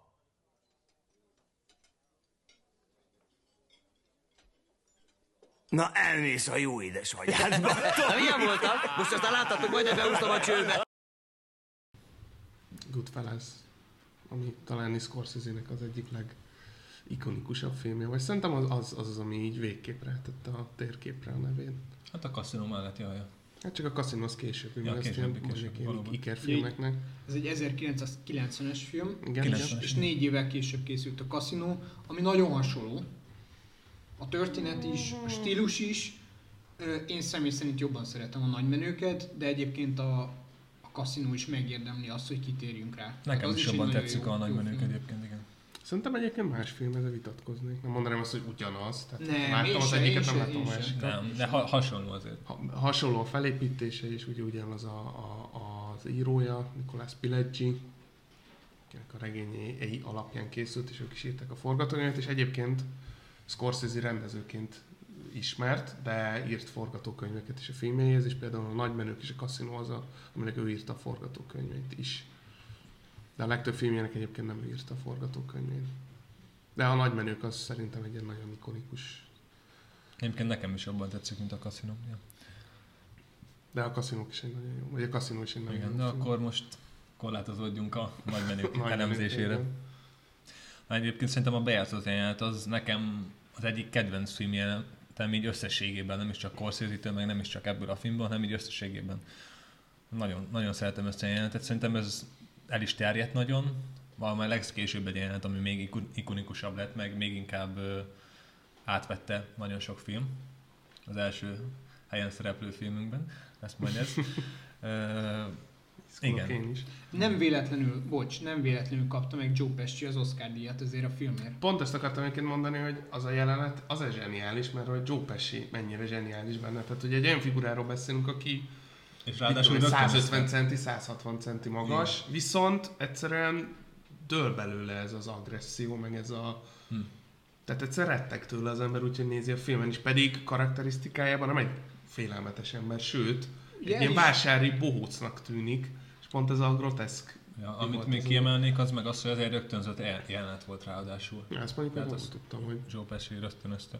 És ugye el is hangzik benne, hogy bárcsak, nem ez a szó, de hogy bárcsak magas, magas lennék, igen. Magas lennék, igen. Hát az, azzal kompenzál, kezdődik, igen. Azzal kompenzál az alacsonysága miatt, hogy hát hiperagresszív. Igen, ez jellemző az alacsony. De hogy így el is hiszed róla, és most csak kicsit visszakapcsolva a kaszinóba, ott is van egy ilyen jelenet, amikor ugye ez a tollas jelenet, ez a legendás. Hát lényegében a Joe Pesci a két filmben nagyjából ugyanazt a karaktert ja. hozza. Akinek az egója végül is túlmutat a képességeink meg a státuszán. De hát szerintem a képességeink nem mutat túl. Hát ja, inkább akkor mondjuk úgy, hogy a státuszán vagy a... Hát nagyra törő figura egyébként. Igen. De hogy az egész film egyébként... Et, ö, tehát ez egy gangster film, és szerintem ennek a hatása az, ami miatt Scorsese sokan ilyen gangster filmrendezőnek tartják, holott szerintem egyáltalán nem. Tehát ennyire akkor mondhatjuk, hogy Tarantino meg akkor western filmrendező, vagy nem tudom. Mert hogy tényleg az életművében szerintem kisebbségben vannak azok a filmek, amik az alvilágról, és most akkor az olasz-amerikai szervezett bűnözésről szólnak. Van az Aljas utcák, ugye a kaszinó, nagymenő. A dühösbik... Dühöngő Bikában megjelennek, de hogy... Ja, de mondjuk az nem arról szól, nem de arról, inkább de egy merékvágán. Ez a, ez a három filmje, ami tényleg az olasz-amerikai szervezett bűnözésről ja. szól, és azt szerintem úgy gondolom, hogy a nagymenőknek hatása popkultúrára, vagy úgy, mint a filmművészetre, ilyen elvitathatatlan, tehát egy igazi ikonikus film. Ebben a témában is, de alapból is egy, szerintem egy, egy, egy zseniális filmje. Igen, itt felmerülhet szerintem az a kérdés, hogy, vagy az a párhuzam, hogy nagy menők és keresztapa. És ezt akartam neked, Benyi, mondani az előbb, hogy mint film, én nem feltétlenül jelenteném azt ki, hogy a nagy menők jobb film, mint a keresztapa, viszont én azt gondolom, hogy mint a maffia világával, a gangster világgal foglalkozó film, én azt gondolom, hogy a nagy menők jobb. Hitelesebben mutatja be szerintem. Nyilván én nem tudom ja, azt, ja. hogy, hát úgy, hogy milyen a gangstervilág, de mondom, hogy úgy gondolom, külső, külső szemlélőként én igen, azt gondolom, hogy, hogy egyszerűen hitelesebb, szinte már-már dokumentarista stílusú, ezzel szemben a keresztapa azért egy picit esztétizálja, dramatizálja a, a, a maffia témát. És, csak... és bocs, még annyi, hogy ugye ezt te is említetted a Nicolas Pileggi-t, ugye ez a film, a nagymenők, egy olyan könyvön alapul, ami, öm, ami a Harry Hill történetét mm. dolgozza fel az ő elbeszélései alapján. És, és ez a... Ez neked ilyen hitelt.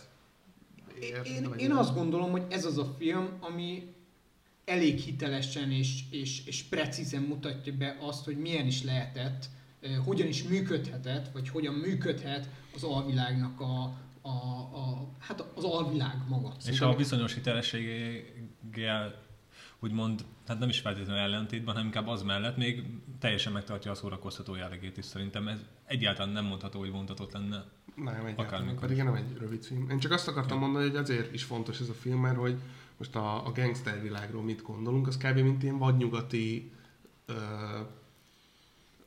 romantizált világ. Egy, egy, egy számunkra elért, főleg itt Kelet-Európában, Magyarországon, azért nem mondhatjuk, hogy itt vannak ilyen tipikus gangster figurák, vagy ilyen megjelenítések. Nálunk inkább a trash. De hogy, igen, igen, de hogy itt, itt mit, tehát, hogy ez egy ilyen romantizált világ. Ugye megvannak a maga kellékei, a maga figurái, maga karasz, karakterológiája, ugye a tipikus gangster, olasz-amerikai gangstereknek. Szerintem azért nagyon fontos ez a film, mert mondjuk a, mondtad a Henry film, ugye a Ray Liotta, Henry Hillnek ugye a karakter Ray Liotta játsza, egyébként zseniálisan, Ugye pont a film elején ez is egy felemelkedés történt, hogy gyerekként látja ezeket a figurákat. Szerintem a film azért is zseniális, mert az elején mi is csak a külsőségeket látjuk, ugye, hogy a fiatal Harry is. Ugye, hogy mit csinálnak a maffiózók, hogy kint vannak és zsugáznak az utcán, amikor tilos zsugázni, ott futtatják a nőket, vagy ott csajoznak, piáznak, ott tárolják a cuccokat, a rendőrök nem nyúlnak hozzájuk, mert beavatottak, stb. stb. És egyre jobban belekerülünk ennek a világnak a kulisszatitkaiba. És ezeket a maffiózókat már nem csak a külsőségeket látjuk, hanem az egymással való viszonyukat, hogyan beszélnek egymással, miről beszélnek, azok a külsőségek, amiket erről először gondolunk a maffiózókra, hűség, családszeretete, stb. Ezek kicsit így dekonstruálódnak a film során. Meglátjuk, hogy ők is milyen gyarlóak, milyen hétköznapi problémáik vannak, hogyan látják egymást, hogyan viszonyulnak, hogyan mennek szembe ezekkel az etikai kódexsel, amiről azt hinnénk, hogy kőbe vannak vésve. És adott esetben simán elárulják egymást. Igen, igen, igen. És, ez, és adott esetben szó szerint fejbe lövik egymást, igen. hátulról. Hátulról ráadásul, igen. igen, igen. Amúgy szerintem, ami kifejezetten érdekes még, amikor ugye kiderül, hogy aki nem olasz származású, az a ranglétán nem érhet el egy bizonyos fokot, és ez hát szinte mondhatni, hogy egy kaszrendszer a, ugye a legfelső tagja a ranglétlának, ugye a made guy, vagy made man angolul, magyarul azt nem tudom, hogy fordítják. Wise guy-nak szokták, nem tudom, hogy van. Hát a Wise Guy ugye az... Ja, az nem úgy is volt, hogy he became a made man, vagy valami ilyesmi is volt. Magyarul nem tudom, hogy folytatták le. Hát beavatott, azt hiszem. Beavatott? Nem tudom. Nem emlékszem már, bocsánat. Nem, de az, az a lényeg, hogy ugye ez a, úgymond a legfelsőbb státusz, amit el lehet érni, és ha nem teljesen olasz a származásod, akkor ez... Igen, de hogy mi meg betekintést szerezhetünk ebbe a világba, és szerintem hitelesen meg abszolút lebontja szerintem ezeket a romantikus képzeteket a gangster világgal, és ami tök jó, hogy a szereplővel együtt bomlik ez le. Tehát, hogy vele együtt nézzük, hogy ő hogyan kerül ebbe benne, és hogyan lényegében csalódik benne, mert erről szól ez a film. Hát szerintem, hogy rájön, hogy itt azok, a, azok az értékek, amit belenevelnek gyerekkora óta, hogy ne köbbe a barátaid. Ott van szerintem egy kulcsrendet ennek a filmnek, amikor egy kicsi a Harry, ugye, és van a Robert De Niro, amikor elkapják valami piti cigi üggyel, és beviszik, ugye, és nem mond el, nem köbbe senkit, és az ugye lényegében az ő ballagási bulia lesz, hogy kap egy csomó pénzt, és elmondják, hogy átment a tűzkeresztségen, megtanultad a két legfontosabb szabályt, hogy soha ne pofázz, és soha ne köbbe a barátaidon. Uh-huh. Tehát ők barátokként tekintenek egymást. A film során így rájössz, hogy hát ezek nem barátok. És hát ez, ez a két szereplő, a film, bocs, a film kétharmadánál, ugye van egy jelenet, amikor leülnek egy asztalnál, és a Harry Hill pontosan tudja azt, hogy a Robert De Nirónak a karaktere valószínűleg, valószínűleg meg akarja őt ölni.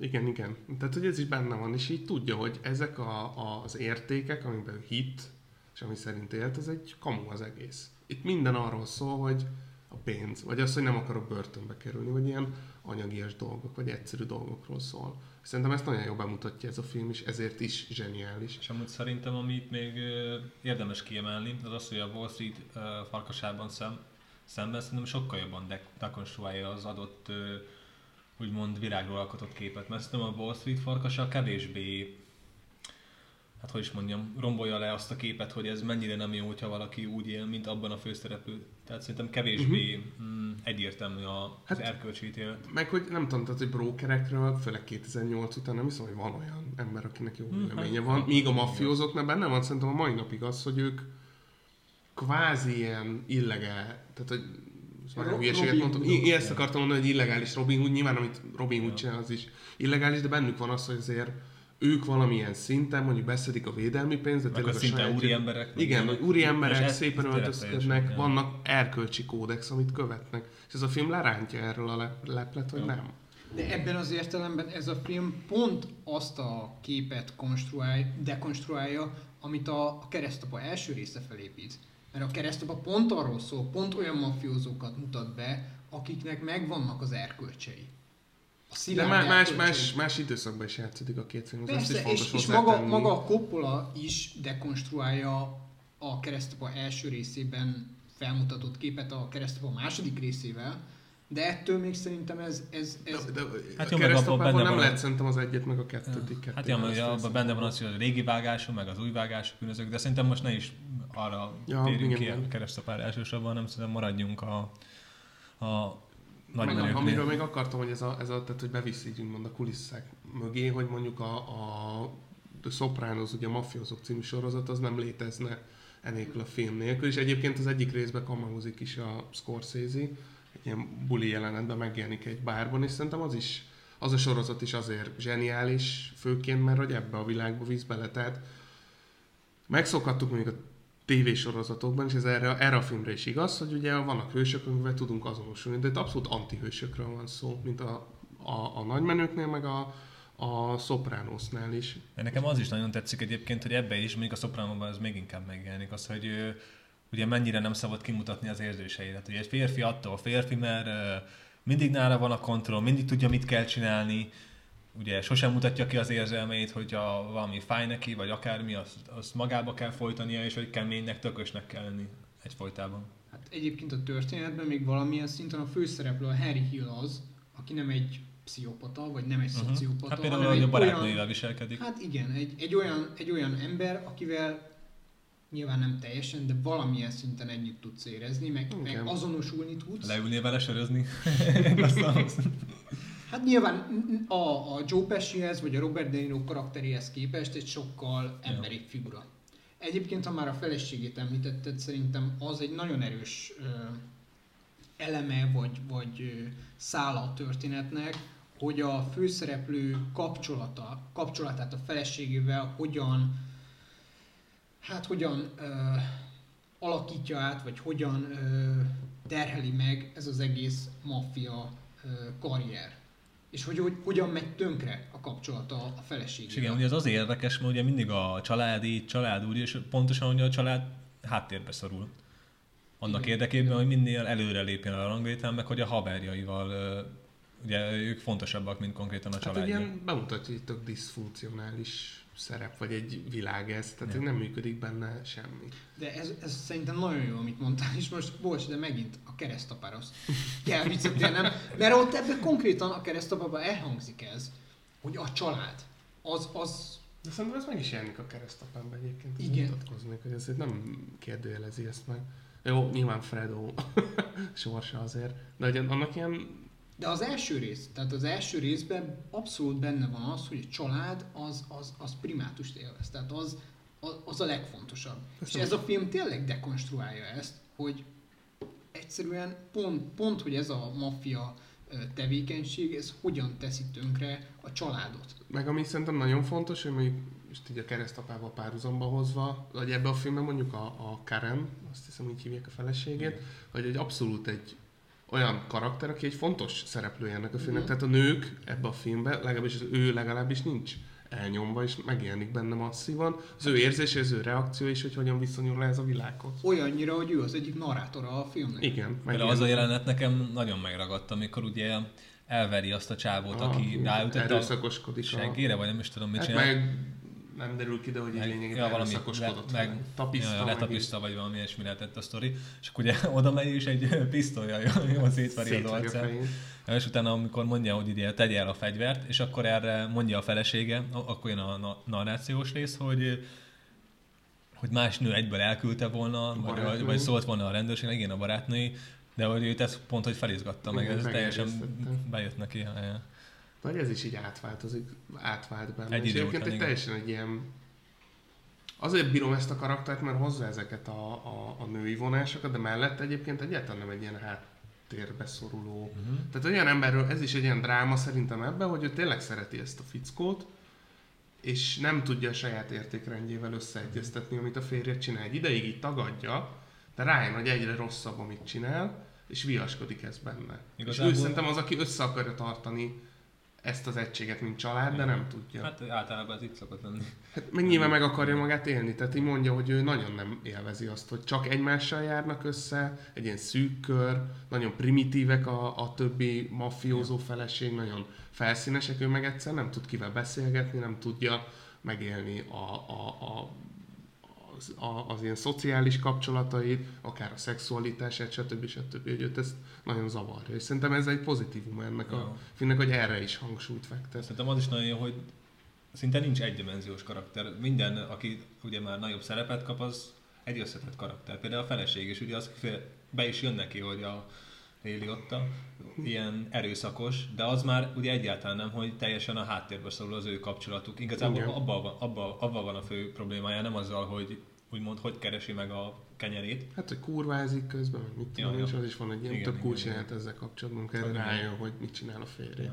Egyébként, igen? Bocs, csak hogy ugye párhuzamot vontunk a nagymenők és a Wall Street farkasa között több, több alkalommal. Én azt gondolom, hogy például ez a történeti elem, hogy a főszereplő és a feleségek közötti kapcsolat, ez erősebb itt, egyértelműen.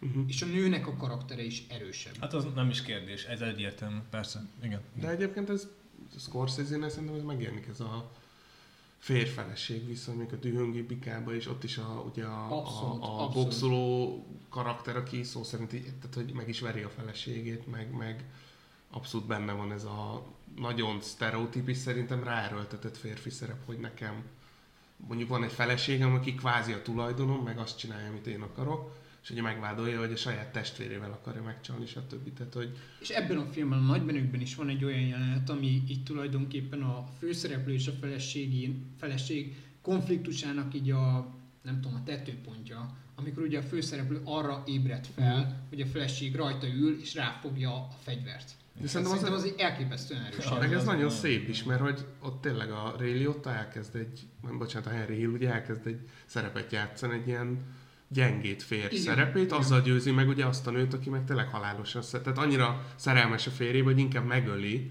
mint hogy valaki mással legyen.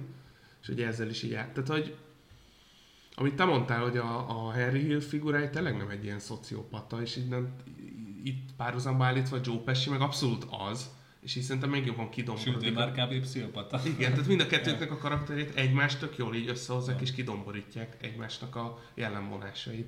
És egy megint... jó Pesire kit- kitérve, milyen érdekes, nem? Hogy szerepelt egy ilyen filmben, meg arra azt kessétek be. Teljesen száznyolcvan fok. Meg én azt a filmet annyira nem szeretem, amit a reszkesetek betörőket. Hát én sem vagyok a nagy híve nyilván. Ja, de hogy nem tudom, tehát hogy ebbe a filmben is így, így meg kicsit Robert De Niro-ra így rátérve, és szerintem itt is az ő zsenialitását mutatja meg, hogy megint egy teljesen más figurát hoz. Tehát, hogy ő, ő szerintem egy tipikus, számító, kétszínű, aki mindenki előtt jár három lépéssel, és én nagyon finom. Tehát nekem az egyik kedvenc jelenetem ebbe a filmbe, amit nem tudom, így, így magamra tetováltatnék, hogyha tudnék, akkor az az, amikor Tud, ugye... Tudsz amúgy szerintem. Tehát mozgóképet sajnos. Jó, olyan, lehet, hogy ilyen pasió játékot. Az a jelenet, amikor a, ugye a Lufthansa rablást megcsinálják, és van egy, van egy ilyen abszolút comic relief karakter, az a parókás hülye gyerek, nem emlékszem már, bocsánat, mi a neve, hogy amikor ő mindig baszogatja Robert De Niro, hogy mikor adja meg a pénzt, mikor, és mindig így lecsitítják, hogy oké. És akkor cigizik. Igen, és van jelent, hogy be van lassítva, és a, most nem fogom eldúdolni azt a számot, most nem fogom eszemütni az előadó sem, de hogy elmegy, megy az a zene. Az nekem is megvan. Igen, a, a dallam, hogy megy az a zene, így belassítva a De Niro, és egyszerűen annyira zsiger ilyen félelmetes, amit csinál a De Niro, hogy tényleg így cigizik, és már idősebb nyilván, de hogy abszolút elő, előjön benne az arcába, a mosolyába, a szemébe, kb. A hetvenes évekbeli arca. Hogy ő már tudja, hogy mit fog csinálni ezzel a fickóval. És látod, hogy ez a szerencsétlen ember. Ez, ez kaput. És hogy tényleg előjön ez a csibészes, számító, gonosz tekintet. És a De Nirónak ezt szeretem egyébként a játékában, ezeket a pici apróságokat. Tehát most te, utána befejezem, de hogy például a kaszinóban, amikor felépíti azt a karaktert, ahogy cigizik, már az is nekem egy ilyen. Tehát ahol fogja a cigit, ahogy máshogy fogja a cigit, mint más filmekben, és egy külön álló figurát hoz létre, már csak azzal, hogy cigarettázik például, és ez csak egy eleme a, az alakításának. És ebben a filmben is egy teljesen másik arcát hozza szerintem. Egyébként én még így, így annyit tennék hozzá, ami teljesen személyes dolog. Én olvastam a könyvet, nem tudom, hogy ti olvastátok-e. Ez mindig fel kell vágni. nyilván, nyilván ez kötelező, viszont azt akarom csak mondani, hogy ez az egyike azoknak a könyvfilm párosoknak, ahol, ahol nekem, hogyha meghallom azt, hogy nagymenők, automatikusan a film jut eszembe, és nem a könyv. De szerintem a könyv az nem hiszem, hogy én nagyon elterjedt így a közbeszédbe, köztudatban. Nem, nem, nem, csak hogyha te olvastad és láttad is, akkor... Tehát én, én azt gondolom, hogy azért az én, számomra az esetek többségében vagy legalábbis nagyon sok eset, esetben a könyv az. Hát egyértelműen, általában az szokott jobb lenni, igen. Igen. A könyv az, amire először asszociálok, amire hát először most gondolok. Most eszembe jutott egy ilyen podcast adás, hogy mit tudom én, olyan a legjobb, tetszek, amikor jobb a, a filmek. Hát igen, igen. Na, én arra a listára ezt mindenképpen feltenném. Hm. Hát nem, nem bérnek való vidéket raknám így a top egyre. Ja, de hogy... a klubja. Ja, még abban a regény nekem annyira nem tetszett. De én a filmet sem szeretem annyira, tudom most. Fe, felhördül, Isten, Isten káromás. Fel, felhördül a fél internet. A több százezer ember, aki minket hallgat. Uh, ja, de szerintem, hogy a nagymenőkről is még rengeteg mindent lehetne elmondani, csak elmenni szerintem az spoilerezzük el a Joe Pesci karakterének a halálát, és hát... De a, a, azt szerintem egy nagyon erős jelenet egyébként a filmben, ugye, hogy beviszik oda, hogy ugye elérte a ranglit a legfelső fokát, és beavatott lesz, és, és, és jön a, jön a az hátbeszúrás. Nagyon erős. Tehát, hogy nekem abban a jelenetben így, ez is az, ami a filmet így, így miniben így bemutatja szerintem, az, hogy hogy mondjam így, a jelenet úgy van felépítve, hogy mindig ilyen külső szemléken nézzük a Joe Pesci, ahogy bemegy oda, stb. És utána van egy tekintetet követő vágás, mint hogyha így belekerülünk ugye az ő nézőpontjába, és azt látjuk, hogy ő azt látja, hogy üres az a szoba. És ilyen kicsit primitíven van berendezve. És akkor mondja azt, hogy jaj, ne. És egyből oda megy valaki, és agyonlövi. És ez nekem tök azt mutatja meg, hogy elsőre nem vágott, hogy ez most, amikor azt látod, hogy üres a szoba, ő már tudja, mi a probléma, de te még nem látod, mert nem vagy benne ebbe a világba. És utólag teszed igen össze, hogy akkor itt az volt a probléma, hogy nem nagy csilladatta van, nincs sok ember, hanem egy ilyen kb. Kis pókerszoba. Hát meg igazából ebből is lejön az, hogy igazából bármelyik pillanatban eltehetnek lábalom, mert ugye egyből levágja a szituációt. Tehát igen, nem, el se kell gondolkozni, azt hiszem, meglátja az üres szobát, egyből tudja, hogy mi helyzet. Egyébként, ha már a Joe Pesci karakterének a kivégzéséről van szó, akkor szerintem érdemes megemlíteni azt a jelenetet, amikor talán a film közepén van, egy kocsmába játszódik, éppen kijön egy, egy nagy menő a börtönből, az ő kijövetelét ünneplik, és akkor megsérti a Joe Pesci-t.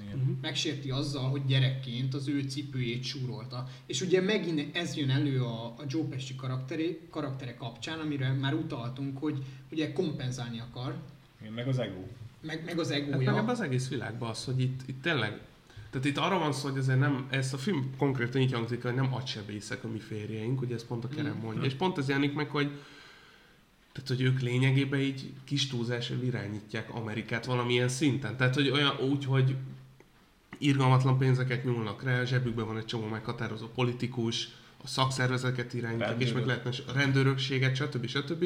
De tényleg egy ilyen tök primitív emberek vannak itt. Olyanok, ez, akik... ez, ez a jelenet a legjobb példa erre. Igen, igen, mondtad, egy, igen, igen. Egy, egy olyan lépést tesz meg a Joe Pesci, meg ugye a Robert De Niro karaktere, és asszisztál hozzá a, a, a Henry Hill, amivel egyébként saját magukat sodorják. Igen, igen, egy hatalmas. De egyszerűen a Joe Pesci nem bírja feldolgozni azt, hogy őt itt megsértették. Én egyébként a halálával kapcsolatban kitérnék arra a jelenetre, ami szerintem nagyon erős volt, amikor ugye felhívja telefonon a Robert De Niro karaktere. Hát a valami faszítóban. Igen, igen, hogy, hogy na akkor mi van a Joe Pescivel. És mondta, hogy nem jött össze. És, és, és, és ami, ami szerintem tényleg zseniális volt benne, hogy aki ugye a telefon másik végén van, az tök rezignált hangon mondja, így semmi érzelemmel. Hogy... Nem is azt, hogy megöltük, hát ez nem jött össze. Ja. És ennyit mond és leteszi. De tényleg semmi érzelem. Még nekem ott így, azt sose tudtam megfejteni, hogy a, a, a De Niro-nak a karaktere az... az azért akadt ki, mert megölték a barátját, vagy azért akadt ki, hogy basszus, akkor most nem lesz meg az a szál, amire nekem szükségem lenne. Szerintem mind a kettő. Érvényesüljön. Én És én mindig azt éreztem, hogy nem azért. Illetve az, hogy ha őt kivégezték, akkor ő is veszélyben van. Igen, ráadásul. Plusz, de amúgy szerintem még nagyon érdekes, hogy a Henry Hill ugye akkor meg egyfajta megkönnyebbülést is érez, amikor megtudja, hogy meghalt a Joe Pesci karakter. Legalábbis én úgy értelmeztem, mert ő, ő látta azt, hogy ő már tényleg Kezdte, kezdte teljesen elveszteni az irányítást. Hát már nem olyan kértele. Dolgokat csináltam, hogy szembe megy ezekkel a belső kódexekre, amiről így magára... Nem, nem csak, hanem egyszerűen egy közveszélyes idióta lett már belőle, szinte egy őrült. És szerintem ezt az ő karaktere észlelte, a Robert De Niroé meg nem, mert ő sokkal inkább testvéri viszonyban volt vele, vagy nem is tudom, hogy mondjam. Legalábbis én így mondom. Mindig úgy értelmeztem, hogy ő itt, hogy a Robert De Niro az, aki... Egyébként, hogyha a Henry nem árulja el a bandát, ő az, aki apokalipszist is túléli, tehát hogy mindig megtalálja mm. azt a fogóckodót, amivel így ezt túl tudja élni. Ja, egyébként csak megjegyzésből, hogy pont a Scorsese-nek volt egy ilyen interjúra, és mondta, hogy a De Niro-nak az a kedvenc alakítás, a kedvenc ilyen momentum, amit mondott az Oli, ez a, amikor kinyírják azt a mm. faszit. Vagy amikor mondta, hogy little bit, hogy megsértettél little bit, és mondja, hogy izé, hogy hagyja francba, és akkor mondja De Niro, hogy oké. Okay. könyvtárhoz a piács, akkor már lehet tudni, hogy ennek a csávónak annyi. Igen. Tehát én pici dolgokról, és ez ebbe avat bele szerintem. Ez a film zseniális még egyébként a De Niro játékában az az, hogy a különböző bűnözőket mennyire másképp mutatja be. Uh-huh. Ugye mert vannak olyan színészek, akik úgymond, úgymond sémákat adnak uh-huh. elő. Tehát, hogyha bűnöző, akkor ugyanúgy, érte, ugyanúgy adja elő a bűnözőt többféle filmben. Egy tipikus ilyen karakterszínész. De a Robert De Niro meg nem, ő teljesen Bár új életet ad. Igen, igen, igen, igen, simák. De egyébként például az, az a... írben teljesen másfajta bűnözőt játszik. Meg egyébként az a Joe Pesci-re is igaz, tehát hogy hmm. most a kaszinóban nagy menőben nem mondanám fel, tehát, hát, de mondjuk az írben egy teljesen más de fajta. De például Robert De Niro ebben meg a kaszinóban más karaktert alakít. Igen, igen. A kaszinóban egy kifejezetten szerethető szerintem figura egyébként. Tehát hogy ő, ő, ő, ő az, aki ért valamihez, és azt maximalistaként akarja végezni. Egyébként hmm, én még annyit, ez, ez, annyit, ez annyit akarok ehhez hozzáfűzni, hogy a Scorsese kapcsán ez gyakran elhangzik, de szerintem az egyik legjobb példa erre az a nagymenők, hogy a Scorsese elképesztően jó zenéket használ. Uh-huh. Elképesztően jó a soundtrack, ez és biztos. Nem csak az, hogy jók a zenék, hanem nagyon-nagyon jó megtalálja azt, hogy melyik jelenethez milyen zene illik. Hát meg, hogy ő nagy zene bolond is, ugye van a, volt a... a Casino, a Bakelit című sorozat, aminek ő rendezte a pilotját például, ami egy ilyen hatvanas évek, nem akarok hülyeséget mondani, ilyen New Yorki, mert ugye Scorsese ezt talán nem mondtuk, hogy New Yorki és tőzsgyökeres New Yorki kötődés, ott én producerről szól, meg a Rolling Stones-on nagyon jó kapcsolatot ápol, és például csinált egy koncertfilmet is egyébként. Mm-hmm. Csak hogy még jobban így mutassuk, hogy mennyire színes a életmódon. Egyébként. Shining Light, azt hiszem a címe, és egy, egy, egy elvileg nagyon hatásos, nagyon jó. Én nem láttam be, valami őszintén. De mások azt mondták, hogy jó. Igen, mások azt mondták, hogy jó. Wink, wink. De hogy igen, igen. Tehát, hogy nagyon jó kapcsolatápol különböző zenei szénákkal is. Dokumentumfilmeket, és George Harrisonról is csinál dokumentumfilmet. Van egy másik projektje, a Sinatra életrajzát akarja feldolgozni már nagyon régóta. Tehát, hogy ezért, hogy csak egy, bocs, hogy itt bőlére eresztettem, tehát, hogy tényleg nagyon jó soundtracket használ, és nagyon ért a zenéhez is. Nem biztos. És ebben a filmben is megjelenik. Meg maga az elbeszélés technik, hogy ez a, a narráció, hogy, hogy egy külső narrátori pozícióba helyezi a főszereplőt, aki én utólagosan elmeséli az eseményeket, és én időbeli ugrásokat csinál, az is nagyon-nagyon hatásos mm. szerintem benne, és egy nagyon ilyen testközeli élményt ad. És, és az a jó benne egyébként szerintem, mert az időbeli ugrások azok sokszor... Uh... úgy vannak kivitelezve, hogy összezavarják a nézőt, meg nem teljesen egyértelmű, de itt szerintem teljesen követhető az egész sztori cselekménye, és, és szerintem abszolút nem a kaotikus hatás kell. Nagyon jól át van gondolni. Nem játszik, szerintem ő egyébként Scorsese nem játszik ilyen, mondjuk így posztmodern játékot, hogy így verjük át a nézőt, meg hát de pont ezt mondom, hogy nála nem, nem, az, nem az a tipikus. Ebből a szempontból szerintem teljesen egy klasszikus filmrendező, de nagyon jól csinálja ezt, és nem, tehát hogy az a stílus, amit ő csinál, az meg azt mondom, hogy most így idős korában is nagyon őt is, erre szerintem a Wall Street Farkas a legjobb példa, ez egy abszolút friss, üde, vagy hogy mondjam, egy ilyen nagyon dinamikus és nagyon hatásos film. De ugyanezt el lehet mondani a nagymenőkre. A nagymenőkre is természetesen, csak nyilván az kilencven, ez meg kétezer-tizenhárom, tehát még mindig benne van ez, és nagyon jól érzi, és szerintem egyáltalán nem ragadt le témákban, meg ezekben. Tehát a nagymenők méltán egy... egy nagyon jó, nagyon híres filmje, és szerintem az egyik, az egyik, legjobb. egyik legjobb filmje. És a második helyezett, Krisztus utolsó megkísértése. Dániel profétának látomása volt. Látott egy hatalmas, nagy aranyfejű és ezüstvállú szobrot. A hasa bronzból, a lába vasból, a bokája agyagból volt. Hozzávágtak egy követ.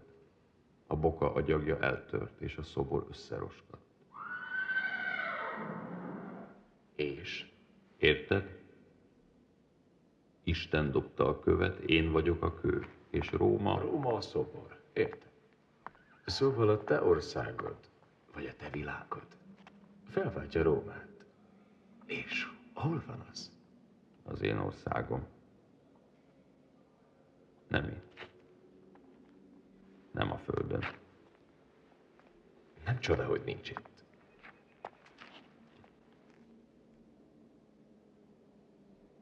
Az emberek életmódját sem könnyű megváltoztatni, de te azt akarod, hogy másképp is gondolkodjanak, másképp érezzenek. Én csak azt hirdetem, hogy a változást a szeretet hozza, nem a gyilkolás. Mind a kettő veszélyes. Róma ellenes. Meg akarja változtatni a világot. Mindegy, hogy gyilkolással vagy szeretettel. Rómát nem érdekli, hogy akarod a változást elérni. Róma nem akar változást. Hát nekem ez egyértelműen az egyik kedvenc Scorsese filmem. Sőt, még lehet azt mondanám, hogy nekem személy szerint még jobban is tetszik, mint az, ami az első helyen áll a listán. Nekem tényleg nagyon tetszik, ahogy ez bemutatja a vallásosságot, meg ahogy Krisztust. Tehát nem a tipikus ö, ilyen képmutató módon jelenik meg benne Krisztus, hogy ö, semmi, hogy mondjam, bűnre való hajlan, hajlama sincsen, ugye azért Krisztus... Igen, hogy, hogy egy emberi karakter, és hogy meg kell szenvednie azért, hogy tisztán tartsa magát, meg hogy tényleg Istennek tetsző életet éljen. És szerintem ez a szenvedése ezt csak megerősíti.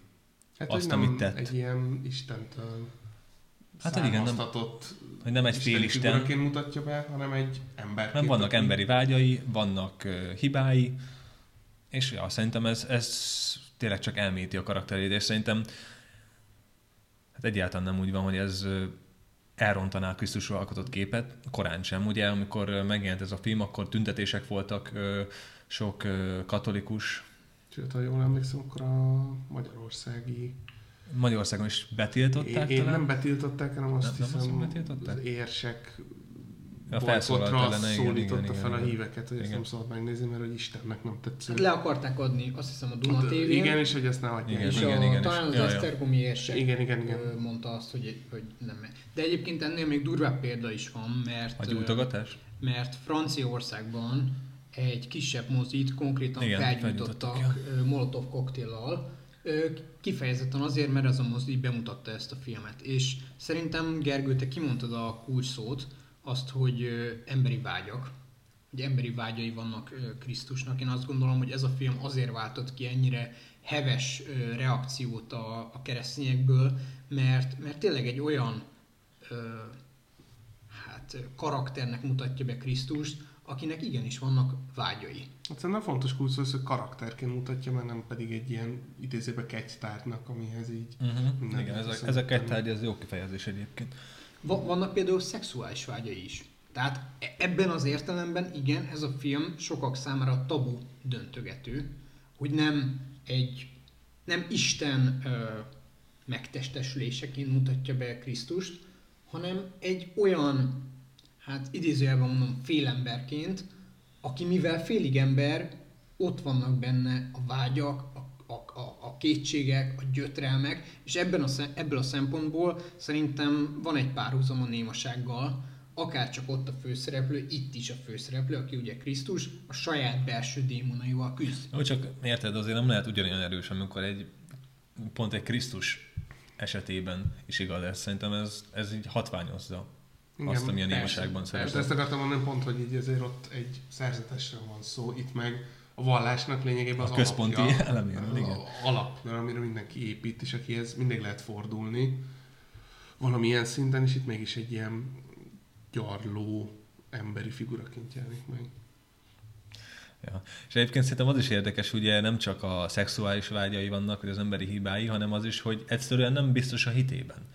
Ugye sokszor nem biztos, hogy a jó is vinyen nyár, hogy a helyes döntést hozza, és szerintem ez a, ez a kétkedés, ez, ez nekem nagyon tetszett bennem. Hát konkrétan a cím, Krisztus utolsó megkísértése, és ugye spoilerezünk, az utolsó nagy megkísértés az az, hogy Krisztus egy olyan életre vágyik, amelyben ő nem a kiválasztott, nem a messiás, hanem egy egyszerű ember, akinek egy átlagos élete van, gyereke feleséggel, van felesége. Gyerekkel, és nem nyomja a vállát az a teher, hogy ő a kiválasztott. És ő, ő a megváltó. És ez, hát igen, egyrészt értem azt, hogy, hogy, hogy miért, miért váltott ki heves reakciókat a, a, a hívekből, de ugyanakkor azt gondolom, hogy, hogy, hogy ez ne, semmivel nem teszi, nem hitelteleníti Krisztusnak a történetét, mert, mert a végső soron a filmnek a, a, a, a vége mégiscsak az, hogy Krisztus megküzd ezekkel a belső démonokkal. Igen, és szerintem ez pont hogy erősíti a hitét, hiszen képes volt leszámolni ezekkel. Ugye ez ugyanúgy, mint úgymond a bátor, bátorság, hogy nem az bátor, aki nem fél, hanem aki legyőzi a félelmét, hogy nagyon közhelyes legyek. És szerintetek ezt így mennyire lehetne ezt a filmet a Scorsese életműbe elhelyezni? Erről már többször beszéltünk, hogy ez valamilyen szinten ilyen gangster filmrendezőnek próbálják beállítani, hogy ez belesimul így az egész életművet tekintve. Hát figyelj, két vallásos filmje is van, és lehet, hogy még lesz egy... Három. Három, meg. Hát egyszer említettük a Kundun, a harmadik, ami ja, a buddhizmusra ja, igen, tényleg igaz, igazad van. De hogy akkor ez meg egy ja. ilyen keresztény tematikájú film, az pedig egy buddhista távol-keleti, és akkor ennek így a... És megvan a találkozása találkozás, is a némaságban. És hogy ezt így hogy lehetne így, lehet-e egyáltalán ezt valahogy így összeegyeztetni akkor ezt a három filmet? Vagy lehet-e valamilyen történeti párhuzamot összevonni? Nyilván a, a, ez a Krisztus utolsó megkísértés közelebb áll a némasághoz, mint a Kundunhoz. Annyi, hogy ez a film, ez a, a Scorsese-nek a, a vallás trilógiája. Uh-huh. Most ez lehet, hogy egy kicsit erőltetett, de, de tulajdonképpen három olyan filmje van, ami a vallás témáját járja körül. Egyébként én még eh, ahhoz, azt tenném ehhez hozzá, hogy a film nem csak Krisztusnak a karakterét eh, írja át, hanem Júdásét írja át, is. Hanem Júdásét is. Nyilván ennek kapcsán érdemes megemlíteni azt, hogy ez a film egy könyvön alapul. Ugye a Nikos Kazantzakisnek a, a könyvéről van szó, de, de ez nem von le a, a, a film értékéből, azt gondolom, és számomra a film egyik legizgalmasabb eleme az, az, az Júdásnak a karaktere. Ugye Harvey Keitel alakít, aki igen. régen ugyanúgy ilyen állandó szereplője volt Scorsese-nek. Igen. Hát eredetileg Harvey Keitel volt uh, Scorsese-nek a, a fő színésze. Például az Aljas utcákban ő a főszereplő, és a Robert De Niro csak másodhegedűs, és aztán a Robert De Niro szépen fokozatosan átvette uh-huh. ezt a szerepet, de, de itt ugye uh, visszatér Scorsese Harvey Keitelhez.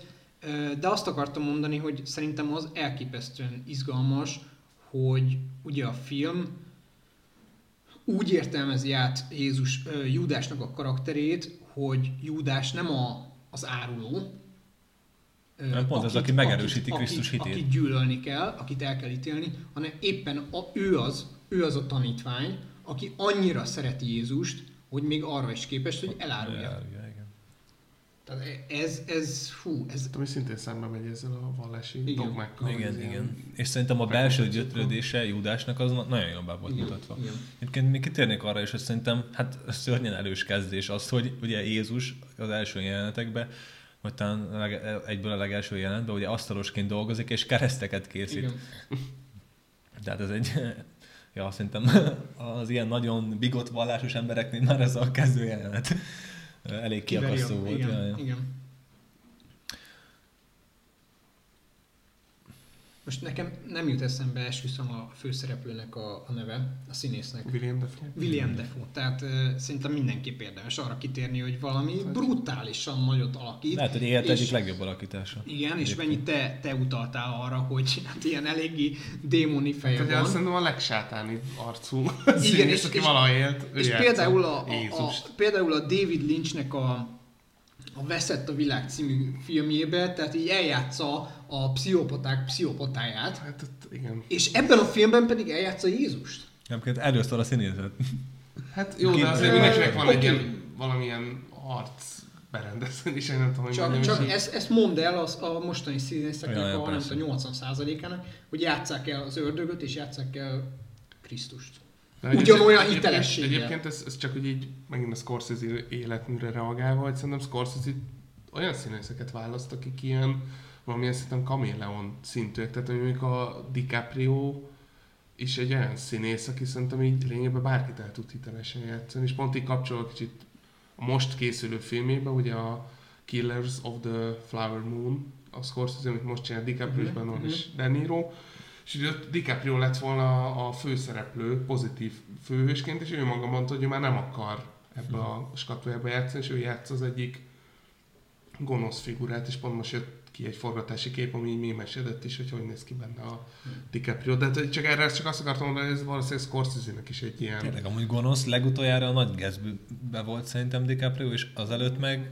Nem, vagy nem nagy Gatsby, nem azt akartam mondani, bocsánat, nem a Django. Django, igen. Amiben egyértelműen gonosz figura. De csak azt akartam mondani, ez biztos Scorsese érdemeit is erősíti, hogy így színészekből ki tud hozni számtalan igen. figurát, és Willem Dafoe is ebben a film az Jézus Krisztus játsza, és ha ránézünk arra a színészre, nem bántani akarom, nagyon szeretem, de azért nem Jézus Krisztus jutna róla először eszembe, uh-huh. hanem inkább valami abszolút negatív figura, ahogy például a Lynch filmben. De figyelj, szerintem van egy alap hippi kinézete, az meg Jézusos szökre passzol, szóval semmi probléma. Szerintem érdemes lenne kitérni a bevágott jelenetre, mert szerintem az valami zseniális tényleg, ahogy leírja. Ugye az, hogy a szobornak a feje arany, a válla ezüst, közepe a mellkas a bronz, és ugye a lába meg agyagból van. Tehát ez tökéletesen bemutatja azt, hogy milyen, amikor egy társadalom ugye a legalsó rétegét, úgymond a dolgozókat, vagy a proletár legyek, igen, igen, igen, proletárokat. Ugye semmibe veszi meg, lényegében másodfokú állampolgárnak tekinti, ugye rájuk kéne építeni ugye a tömeg, ami adja az, elej, az, az erejét az államnak, az túl gyenge, és elég egy, egy kis törés is, és hogyha tényleg a talapzat, amire úgymond épül az egész társadalom, meg az épületek, hogyha az romba dől, akkor tényleg veszik az egész építmény. De szerintem egyébként a, a társadalomban is borul minden. Abban ilyenben az is érdekes, hogy nyilván a Bibliában Jézus Krisztus a példázatokat mond, példázat beszédeket, és itt nem arról van szó, hogy ami általában szokott lenni az ilyen történetben, amikor a keresztényi tanok elmondják, és találkozunk egy olyan erővel, aki ezt így ellenzi, akkor meg, nem arról meg... szó, hogy nem érti, ja, ja. vagy hogy így nem foglalkozik, hanem ő megérti, csak azt mondja, hogy bocs, de hogy Róma ja. nagyon erős, látod, itt vagyunk már nem tudom mióta, és itt leszünk még nagyon sokáig, és hogy minket ez nem érdekel. Tehát, hogy inkább fog be a szádat, és nem kéne ilyeneket beszélni, és te is ellennél egyébként ja. itt Rómában. És tényleg az, az is nagyon jó benne, ugye, hogy konkrétan, amit te mondtál, hogy tényleg megérti, amit mond. Nem, egy, nem, nem egy ilyen buta negatív igen. figura, aki így gőgös, meg hogy... Mert még csak gőgös. Nem is az van, tudod, hogy, hogy egy ellentézisét alkotna Jézusnak, hanem megérti, meg még valamennyire szimpatizál is vele, igen, igen. csak full pragmatikusság igen, miatt igen. azt mondja, hogy nem, ezt nem, nem engedhetjük meg. Szerintem ez is egy nagyon szimpatikus vonás ennek a filmben. De ez, ez a jelenet szerintem arra is rámutat, hogy Jézus tulajdonképpen egy, egy, egy szellemi és erkölcsi forradalmat hirdetett meg. És ki is, ki is mondja a, a, a Pilátus, hogy tehát ő a status quo-ban érdekelt, ő a birodalom fennmaradásában érdekelt, és ezzel szemben hirdet meg a Jézus egy, egy, egy forradalmat. Igen. Igen, és hogy az elvek nála teljesen háttérbe szorulnak. Nyilván egy, egy nagyon pragmatikus figura, és, és szerintem egy, egy fantasztikus választás volt egyébként a Scorsese részéről. Gondolom, hogy ő volt az, aki ezt javasolta, hogy David Bowie legyen a, a, a, a színésze a, a Pilátusnak. De ez is egy durva, hogy most nyilván David Bowie-t nem színészként ismerjük, tudjuk, hogy több filmben is szerepel, de hogy belőle is ki tudott hozni egy ilyen alakít a Scorsese, és gondolom én, hogy ez is azért a Scorsese javára lehet írni, hogy David Bowie-ból is kihozott egy ilyen alakítást. Én még a filmből azt a jelentet emelném ki, amikor uh, ugye Jézus kimegy a, a sivatagba, és húz egy tökéletes mm. kört, beül a kör közepére, és akkor a sátán ugye megkísérti. Tehát az uh, a film egyik leg, legerősebb jelenete, én azt gondolom. Igen, tényleg is. És, és különböző, tehát a, az oroszlán képében, a kígyó képében, a, a tűz képében kísérti meg Jézust, és ugye Jézus ellenáll a sátánnak a, a a sátán kísértésének. És az is a jó benne, hogy ugye nem olyan egyszerű ez az ellenállása. Hát, hogy hát, azért van benne munka, hogy ellen tudjon állni, és ezt megint kiemelném, hogy szerintem ez pont, hogy nem gyengíti a Krisztusnak a hitét, vagy a vallásiságát, hanem pont, hogy erősíti. Igen. Hogyha é. valamiért meg kell küzdeni. És amikor a talán a film kétharmadánál járunk, amikor ugye Jézus már keresztre van feszítve, és megjelenik a kislány, és ugye ő is, ő is a sátán, igen, és igen. Ott, ott válik értelmezhetővé a film címe, Krisztusnak az utolsó megkísértése. Három, ha jól emlékszem, három megkísértést nézünk végig a sivatagban, és ez az utolsó, ez a negyedik, amikor a kislány képében jelenik meg, meg a sátán, és ez az, ami, ami, ami legnagyobb mértékben kísérti meg Krisztust. És ebben az esetben az ígéret, az, az pont az, hogy, hogy nem te vagy a megváltó. És nem nyomja a válladat, ez a súly. Igen. De én amúgy szerintem azért megkísértésre, még a testi megkísértésre is ide venni, nem csak azt, ami a sivatagban volt. Igen. Például Mária Magdolna kapcsán. Mert ugye ez egy teljesen egy lelki kapcsolat. És nem merül ki a testiségben Krisztusnak és Mária Magdolnának a kapcsolata. Tehát a filmben sem. Uh-huh. De ez is egy, azért egy fontos megkísértés az is. Igen. Hogyha már voltál nővel, akkor tudod, hogy mennyire nehéz lehet ellenállni az ilyen szituációnak. Ha már voltál. Ja. De ha nem, akkor meg lehet, hogy még jobban igazából. És hát nem tudom, én, én amit még ehhez, mindenhez hozzátennék, az az, hogy én azt gondolom, hogy így az egyik leg, leg ö, erőteljesebb filmbefejezés, hm. amire, amire igen. tudok gondolni, de tényleg. Tehát ugye ö, most megint csak spoiler, de hogy végignézzük ö, azt, hogy Jézust megkísérti a sátán, látjuk, látunk egy alternatív valóságot, amelyben hmm, Jézus ö, ugye összeházasodik egy nővel, gyerekei születnek, stb. Meg a barátai is ott vannak körülötte. És ugye a film vége az, amikor lényegében már a, szinte egy ilyen apokaliptikus képet látunk, és, és akkor Jézus leborul a földre, imádkozik Istenhez, és tulajdonképpen akkor nyer. Tehát az az a pont, amikor képes ellenállni a sátánnak a, a kísértésének. És visszakerülünk oda, hogy ott van a kereszten. Igen. És vége a filmnek. Tehát száma, ez, ez egy katartikus befejezés. Ha, teljes mértékben. Abszolút. Egyetértek. És az is érdekes egyébként, hogy a film elején meg a film végén mennyivel egy teljesen más Jézust ismerünk meg. Uh-huh. Tehát a karakter az annyit fejlődött, mint szerintem nem, nem is tudom, tudnék most így még egy filmet mondani hát kapásból. Jézusra ezt nem feltétlenül lehet elmondani. Hanem, hogy úgy hát képzeljük, igen, hogy igen, Jézus a... ez, aki így... Egy angyal ilyen jó. A... Hát, hát így tudta végig, hogy mi a küldetés, tudata, stb. De hogy megvan ez az emberi vívódás benne, hogy... Igen. Nem, magamat tudom csak ismételni, tehát hogy ezt egy ilyen emberi viszonylatban mutatja mm-hmm. Jézus életét, meg most majdnem azt mondtam, hogy munkásságát, de hogy a... a hát Jézusra nem az után egyszer egy karakterfejlődés, meg hogy A-ból B-be jut, ja. olyan szempontból, hogy meggyőzünk. Hát de pont ezért a legegyedibb Jézus ábrázolás. Hát akkor mondjuk Mel Gibson Passiójában, ugye ott ez, ha jól emlékszem, nem merül fel Jézusban, hogy... Ja, hát. Ezt lehet nem kéne. Szerintem nem nagyon lehet egy lapon említeni. Ja nem, csak én is mondtam valamit, az is egy olyan filmes Jézus ábrázolás, ami szerintem nagyon ismert, hogy így a közbeszédben benne van. Ja, és ott ezt én jól emlékszem, nem jelenik meg Jézusnak ez a kétsége.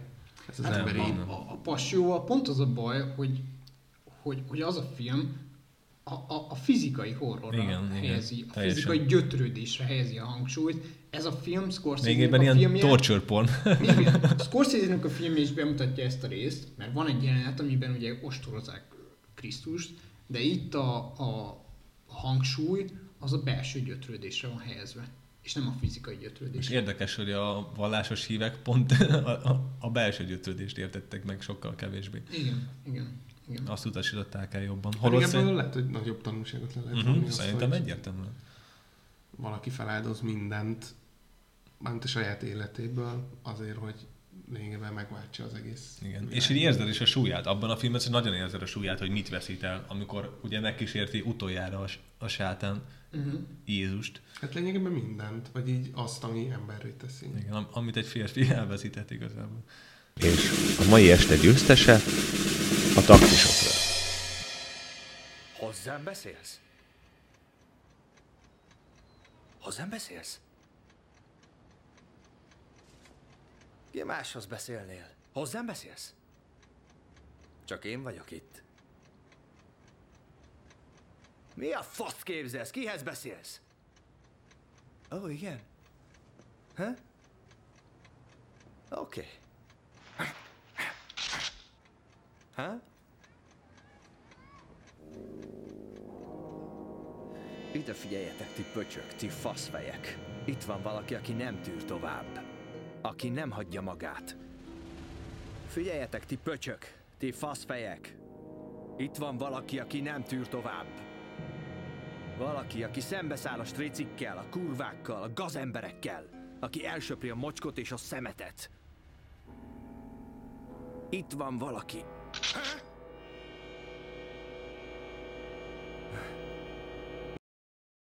Erre gondoltam, hogy, hogy egy picit unalmasak leszünk ezzel, mert a legtöbb Scorsese listán valószínűleg ez a film szerepel az első helyen, a miénken is.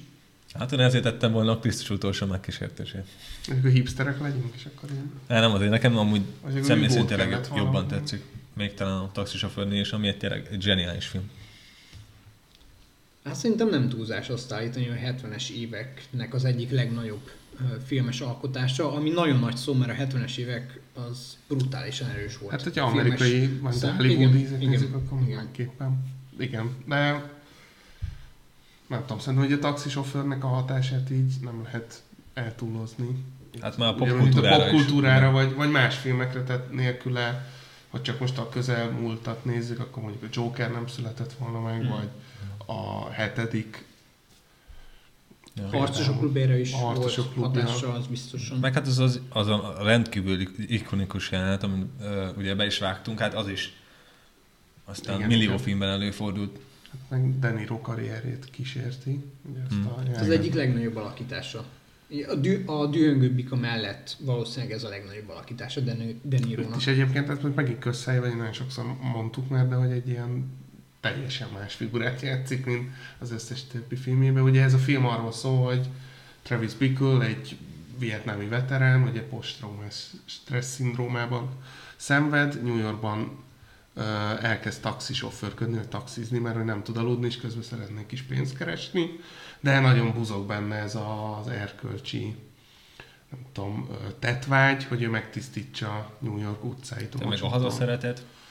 Ez a tipikus jobboldali figura, aki a rend, rendpárti, ugye? De hogy, de hogy egyébként így, ez fontos szerintem kihangsúlyozni vele kapcsolatban, hogy nem egy ö, feltétlenül okos figuráról van szó. Tehát, hogy megvan a magához való esze, de nem egy, egy nem gondolja túl a dolgokat. Hát tipikusan szerintem egy perifériára szorult ember igen. a társadalomban. Aki... És igazából a film nem a vietnámi háborúról szól, de nem, annak a hatásáról azért mégiscsak szól. Tehát egy olyan emberről van szó, aki megjárta Vietnámot, hazatért, és nem képes beilleszkedni a társadalomba. De ami szerintem nagyon pozitív a film, hogy ez egyáltalán nem ilyen szájbarágos. Nem, ez, nem, nem, tehát, nem. Hogy bele, szerintem ez a film azért is örökérvényű, mert ez szinte manapság is játszódhatna. Kevés olyan eleme van szerintem a film most, hogyha a A kellékeket levesszük nyilván, a ruházatot, az autókat, a, nem tudom, a filmeket, ami megjelenik benne, azok ő szerintem a mai napon is játszottnak, és ez is egy univerzális történet. Egy olyan emberről szól, aki saját erkölcsi ö, rendszerét nem érzi a korába illőnek. Tehát, hogy, egy, tehát, hogy ö, egy olyan szigorú erkölcsi rendszer alapján él, ami csak azért nevetséges, mert egy ilyen világban élünk szerintem. Tehát, hogy egyáltalán nem egy rossz akaratú figuráról van szó, csak igen. nyilván mentális problémái miatt nem tudja adap- nem tud adaptálódni a jelenkor társadalmához és viszonyaihoz. Neki küldetéstudata van. Igen, a, egy, egy kifejezetten erős küldetéstudata. Igen, igen. Hát most gondoljatok bele, egy ilyen figuráról van szó, akinek valószínűleg nem részesült nagy oktatásban, vagy nem... nem tudom, felsőoktatásban, vagy bármilyen oktatásban. Cserben hagyta a saját állama. Saját állama. És, és akiért ráadásul hajlandó lett volna az életét áldozni, mert ugye katonaként. Hát és abba szocializálódott, hogy azt kell csinálnom, amit mondanak, mm-hmm. és egy nemesebb célért akár magamat is feláldozom. Hát és közben bekerül egy olyan szituációba, főleg New Yorkban, ugye ez is New Yorkban játszódik, Scorsese filmjeinek egyik központi helyszínében, ahol így ember-embernek farkasa valamilyen szinten. Ráadásul nem is egy jó környéken lakik. Tehát hát ahol igen, a, a tipikus perifériára szólt igen, emberek. Tehát a szociális hálóban nyilván égtelen nagy lyukak vannak, amin ő csom nélkül átesik. És, és ez e- nagyon jobban mutatja egyébként, hogy tényleg, hogy Amerikában mennyire nincsen, hogy állami szociális háló tudok, és segítene ugye, semmi a pszichés betegségével kapcsolatban, itt semmibe le se szarja senki igazából. És amit fontos megjegyezni, nem olyan pszichés betegsége van, Ami, ami én úgy gondolom, hogy például most beemelem a Jokert, ami ilyen nagyon látványos. Mm-hmm. Tehát nem arról van szó, hogy ő rohamokat kap, hogy pszichózisai vannak, hogy, hogy nagyon külső szemlélőként így egyből észrevehető mentális problémái vannak. Inkább csak hogy antiszociális. Antiszo- rendkívül antiszociális, és, és nagyon szorongó, nagyon az, tehát az erkölcsi értékrendjét nem tudja hova elhelyezni. De szerintem a párkapcsolata az nagyon jól bemutatja, hogy mennyire nem képes funkcionálni, mint egy ember. Mint egy erre majd szerintem külön kitérünk. Hogy, hát hogy... ez az egyik ikonikus jelenet a filmben, amikor ugye a lányt az első randira egy hát pornó az... moziba viszi el. És ráadásul, az... ráadásul a nő pont mondja előtte, hogy de ugye ez nem olyan mozi. Igen, igen és, igen, és igen. Tehát, hogy nekem, én szerintem, szerintem a, a filmtörténet egyik leg... Ilyen, nekem ilyen kínosabb. Szívszorító. Aha. Kínosabb, de nekem ilyen rendkívül szívszorító, mert, mert hogy, ott, tehát, hogy ar- arról van szó, hogy ő meglát egy lányt az utcán, aki nagyon megtetszik neki, és megpróbálja, ugye, megpróbál neki udvarolni, és azt is egyébként, az is nagyon fontos a filmben, hogy ő egy nagyon klasszikus módon próbál udvarolni neki. Tehát határozott módon oda menni hozzá, beszélgetni vele, és egyből visszautasítják, mert ahogy kinéz, meg ahogy viselkedik. De egyébként abszolút egy ilyen udvarias. Udvarias. Tehát egy végtelenül udvarias. Egészen addig, ameddig pornós moziban nem viszi. De, de hogy az is az, hogy viszi, mert egy perverz, vagy deviáns. Ehhez szokott egy. Mert ő ebbe szocializálódott, hogy mondja, és szerintem ezért nagyon szívszorít az a film, amikor nő elviszi a moziba, elkezdődik a pornófilm, és egy nő nyilván felháborodik, kimegy, fut utána, és így mondja neki, de hát, hogy ide párok is jönnek. És nem érti, hogy mi a baj. Ez mi a baj, mert hát, hogy ide mindenki ide jár meg, mert hogy ebbe a közegben nőtt fel a nő, meg egyébként, ami nagyon fontos része a filmnek, hogy egy politikai ö, kampánynak, hát nem is tudom, hogy a menedzsere, lehet, hogy csak egy fogaskereke, igen, igen. De kvázi kampánymenedzsere a helyi ö, talán szenátorválasztásnak, igen, ami igen. Mindegy fontos a politikai pozíciónak. De egyébként az jutott most eszembe, hogy a, a nővel való kapcsolatában ugyanez a küldetésű tudat jelenik meg. Tehát az, hogy kiszemeli magának ezt a nőt, és egyszerűen a rabjává válik, és mániákussá válik. Szerintem... Hát nem is küldet, de szerintem olyan sémákat követ, amiket így azt hiszi, hogy meg kell felelni a normális emberi viselkedésre. Hát a tipikus férfi szerepnek. Igen, igen. Vagy, de ez is egyébként tök fontos, mert hogy így, így, így az, hogy ő pénzkereső, meg kell szerezni akkor egy nőt magának, akit el kell tartani, szórakoztatnia kell, stb. És ilyen sémák. Tehát, hogy azokba, tehát, hogy ő egy olyan társadalomba akar bekerülni, ami egy kvázi ilyen minta társadalom, olyan szempontból, hogy vannak ilyen férfi szerepek, aminek meg kell felelni, felelnie. És ez jelenik meg benne is nagyon erősen. És ugye két fontos női karakter van ebben a film, az egyik ez a kampánymenedzser, a másik pedig egy gyerek prostituált. A fiatal ugye, Jodie Foster, igen, aki, aki az, első, az egy, talán az, az első szerepe. Film. Miért talán Oscar jelölést is kapod, de nem, nem vagyok biztos. Nem, én nem, nem, nem. Az egészen biztos, ugye erről már beszéltünk, hogy Scorsese mennyire zseniálisan választja meg a, a színészeit, és ugye ebben az esetben is erről van szó, hogy egyszerűen megtalálta a Jodie Fostert, és, és meglátta benne a potenciált, és, és e, ez volt a Jodie Fosternek a kitörési pontja ez a hát film. Hát de a filmforgatás alatt sem volt, tizenvalahány éves volt azt hiszem, a Jodie Foster. tizenhárom-tizennégy éves lehetett hát, szerintem. És egyébként annyira zseniális ebben a film, hogy félelmetes. Igen, gyerekszereplőkkel nekem mindig ilyen kéteim vannak, de Jodie Foster itt, itt földön túlnia jó szerintem. És ezzel nem túlzok el nagyot. Tehát ez a két női szereplő, és ugye mind a kettőnél megjelennek ezek a tipikus férfi minták, és ugye ő elhatározza, hogy megpróbálja megmenteni ezt a lány és itt megint, most itt megint a küldetés tudat jön elő. Tehát, hogy egyszerűen a fejébe veszi azt, hogy ezt a lányt neki meg kell mentenie. Igen. Ki kell mentenie ebből a, a mocsokból, ami persze egy, hát hogy mondjam, egy tiszteletre méltó cél.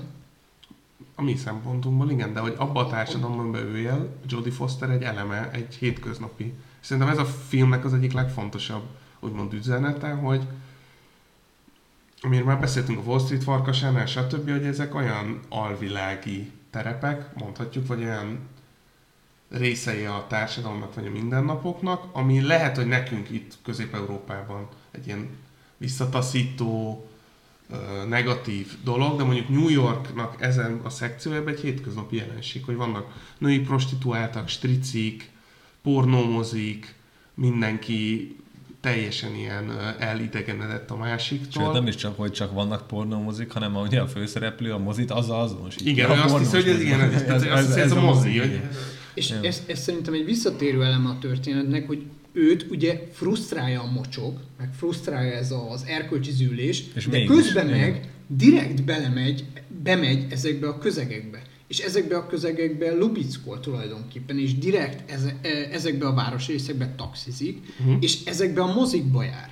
Tehát Amit, igen, amit... Van egy olyan jelentés, amikor mondja, hogy más taxisok nem mennek be Brooklynba, Harlembe, még nem, nem megyek, nekem mindegy. A, amit, amit utál, az egyszerre az ő természetes közege. Hát nyilván ez egy olyan pusztító jelenség, vagy ilyen lassú öngyilkosság. De egyébként azt tudod a legjobban utálni, amit ismersz valamennyire. Igazából.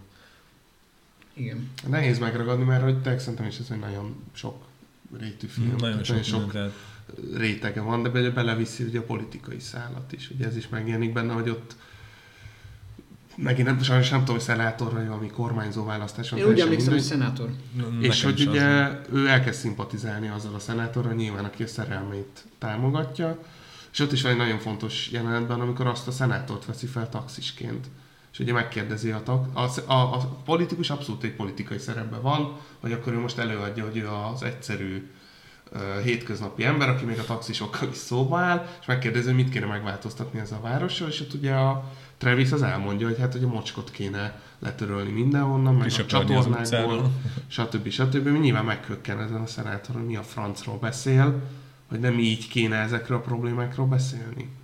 Ő arra vár, hogy általánosan elmondja, hogy mondjuk hú, hát jobb oktatás kéne, akkor nem tudom, jobb fizetések, jobb szociális juttatások, és többi. Ő pedig elmondja a saját véleményét, és ez a politika nem tud mit kezdeni. És van is egy momentum, amikor Travis rájön, hogy ezek az ideák, amiből hitt, ami elárult őt, azzal nem tud mit kezdeni, és ott kezd át szerintem sötétté válni végképp a film. És eljut odáig a Travis, hogy megkísérje egy, egy, akkor egy politikai... Is, nem? Nem? Igen, akkor az csinál, igen, igen. Akkor az, a, az jóval később van. Tehát a, várjál, nem? Amikor a, a politikust felveszi a, a taxiba, az szerintem a filmnek kb. Ja, igen, közepén van. Az akció előtt van. A... És, igen, és amikor ja, ja. Le, levágja a haját, az már így a, a vége felé. Ja. De, de az ja, lehet, hogy, hogy az a karakter fejlődésében egy központi ö, szerepet játszott az a beszélgetés, okay. Illetve az, hogy csalódott ebbe a politikusba. Igen. Okay.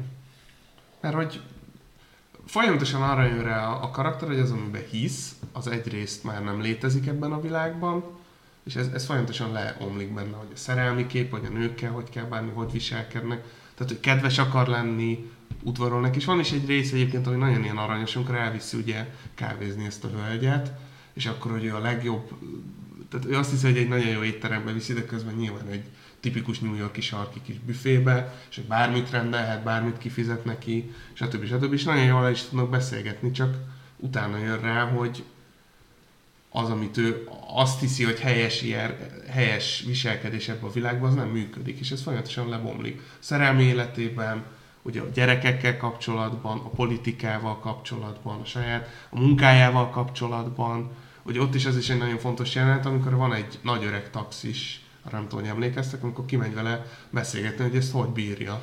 És ez a taxis se tud neki igazából semmit sem mondani, hogy ezt hogy kell bírni, úgy fogja fel, hogy ez egy szarmeló, el kell végezni, és csá, nincs benne semmi extra dolog. És ezzel nem tud mit kezdeni, nem tud mit mondani hmm. erre. Nincsenek nagy küldetések az életében. És amúgy szerintem ő tipikusan egy ilyen akciófilm főhősének képzeli magát, de így folyamatosan, ugye, amikor a tükörbe beszél az a jelenet, ahogy a fegyverét előrántja, hogy próbál kemény lenni. De közben meg nem az a jelenet, és szerintem nagyon-nagyon fontos, hogy nem, mert elrontja a monológiát, igen. Nem tud magának nevet adni. Tehát meg vagy előre leírta a szöveget. Igen, de hogy ott is egy pont-pontot, hogy igen. Nem tudja, hogy ki nincs neve, nincs egy szuperhős neve, vagy hogy mondjam, tehát hogy még ezt se tud magának adni. Nem, nem tud mibe kapaszkodni, és akkor kezd egy ilyen nagyon destruktív, és még azt se tudja egyébként megcsinálni, mert nem tudja ugye lelőni végül, spoiler, veszély a, a szenátort. És ez az érdekes, hogy egy ilyen globális nagy, mert azért szenátor megölésére mondhatjuk, hogy egy ország, vagy akár világszintű dolog is lehet, de Egyesült Államok tekintetében biztos, és aztán kezd el mikroszintre lemenni, amikor azt mondja, hogy oké, okay, akkor ezt a csajt akkor is megmentem, én személyesen mindenkit akkor kinyírok a kell. Ha a rendőrség ilyen tökéletlen, akkor a saját kezébe veszi az ügyet. Igen. Ami nyilván erkölcsileg nem elfogadható viselkedés számunkra. Ez szerintem egy, egy kulcs, kulcsfontosságú gondolat, amit mondtál, hogy tényleg megkísérel egy politikai gyilkosságot, egy szenátort meggyilkolni, nem sikerül, és utána azt mondja, hogy rendben, hogyha ez nem sikerült, akkor teljesítem a küldetésemet egy sokkal kisebb szinten, kisebb szinten, egy mikroszinten, és megmentek egy prostilányt, egy tizenhárom-tizennégy éves prostilányt, akit kihasznál a stricie. és akkor az lesz a küldetésem, hogy megölöm a, a striciét.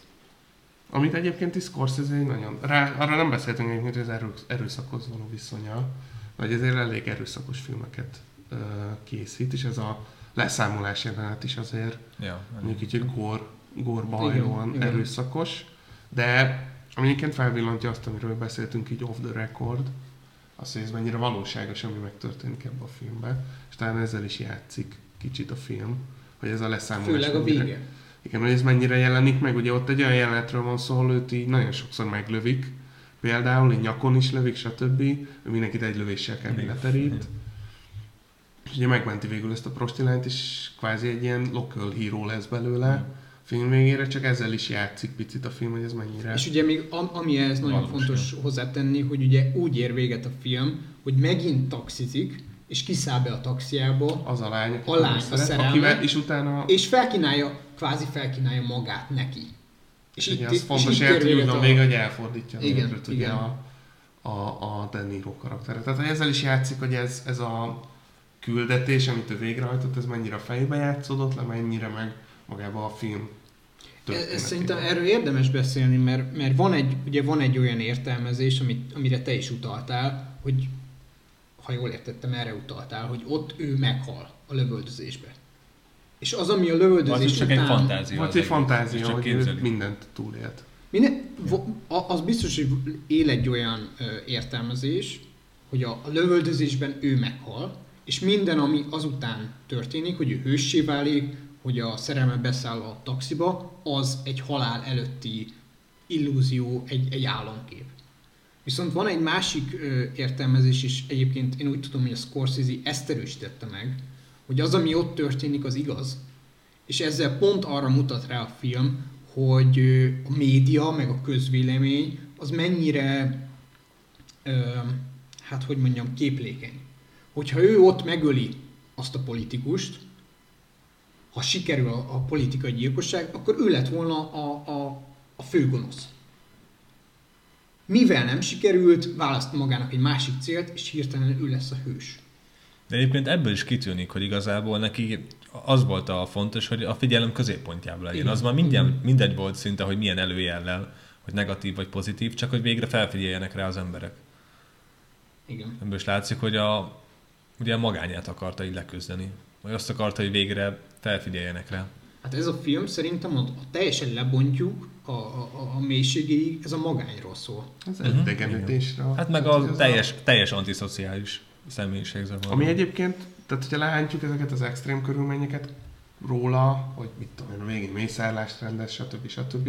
Akkor egy húsba vágó kérdést jár körbe, ami szerintem a mai napig is megjelenik. A nagyvárosi életben az, hogy nincsen kapcsolatunk a másikkal, maximum egy szűk körben, de lehet, hogy még abba se, és hogy mit kezdjünk ezekkel az emberekkel, és ezt a társadalom mennyire magára hagyja ezeket az embereket, és hogy te mondtad, hogy ezekből a senkikből maximum a média tud egy öt mm. perces embert csinálni, mert nyilván utána ő...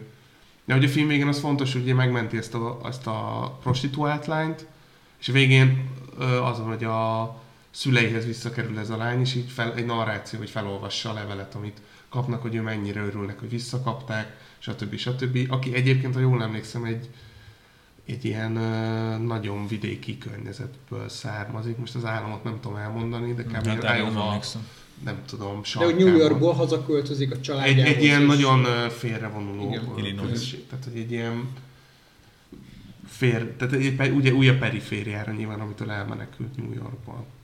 Meg ami érdekes, hogy New Yorkot nagyon pozitívan mutatja be ez a, a film. Nem emlékszem, hogy megnevezik-e a várost konkrétan.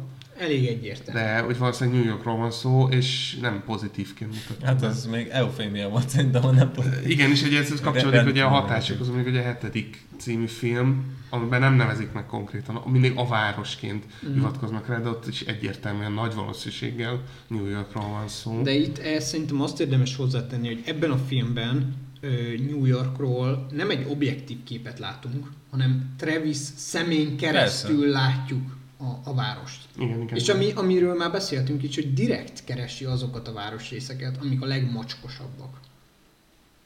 A kérdés, hogy miért? Vagy hogy valahogy beírt, tehát hogy... Hát tudod, van az emberben az a úgymond funkció, hogy így szereti folyamatosan így hergelni magát bizonyos ügyekben. Hogy még inkább tudod beleélje magát a saját szerepébe. Hát ugye, hogy valahogy így belesít. Neki, neki van egy narratívája, amit felépített ja. saját magában, ami arról szól, hogy ő egy hős, és ő, ő fogja megváltani a, a, világot. a világot vagy a várost, igen. Az, amikor ő lemegy a városnak a legszennyesebb részébe, az kb. Olyan, mint amikor te megnézel mondjuk két-három Berki videót egymás után. Igen. Ja, de szerintem ezért is így. Meg hogy tényleg órákat lehetne erről a filmről beszélni, és nagyon sok szerintem kulcs momentuma van, de hogy, ahogy te mondtad, hogy vagy a magányról, meg az elidegenedésnek mm-hmm. egy ilyen, nem tudom, laboratóriumi de az biztos. Tökéletes példája ez az egész film, és egyébként abszolút lehet szerintem azonosulni ezzel a, a figurával valamilyen szinten. Azt szerintem, tehát, hogy nem tudom, extrémitásokban lehet megmutatni szerintem a legjobb, mm-hmm. legnagyobb problémákat, persze. És egy, abszolút egy, a mai viszonylatban nem mondanám, hogy egy nagyon extrém film, akkoriban nyilván egy nagyon erőszakos és nagyon réteg, hát, olyan hát szempontból réteg film, hogy nem egy, nem egy mainstreambe helyezhető hollywoodi szuperprodukcióról van szó, már csak a költségvetését is, ha nézzük, de abszolút szerintem egy ilyen örökérvényű klasszikus, ami, ami nem tudom, tehát hogy a színészi játék, a zene tekintetében, mert ugye a zenéről is fontos olyan szempontból, hogy egy nagyon ilyen, azt nem is nem is olyan rég olvastam, hogy azt hiszem Scorsese egy ilyen musical zenész, vagy egy jazz zenészt kért, hogy csinálja meg a zenét, ami szerintem abszolút ilyen kontrasztban van a nagyon film. Nagyon jellegzetes a, a film zenéje. De hogy kontrasztban van azzal, hogy...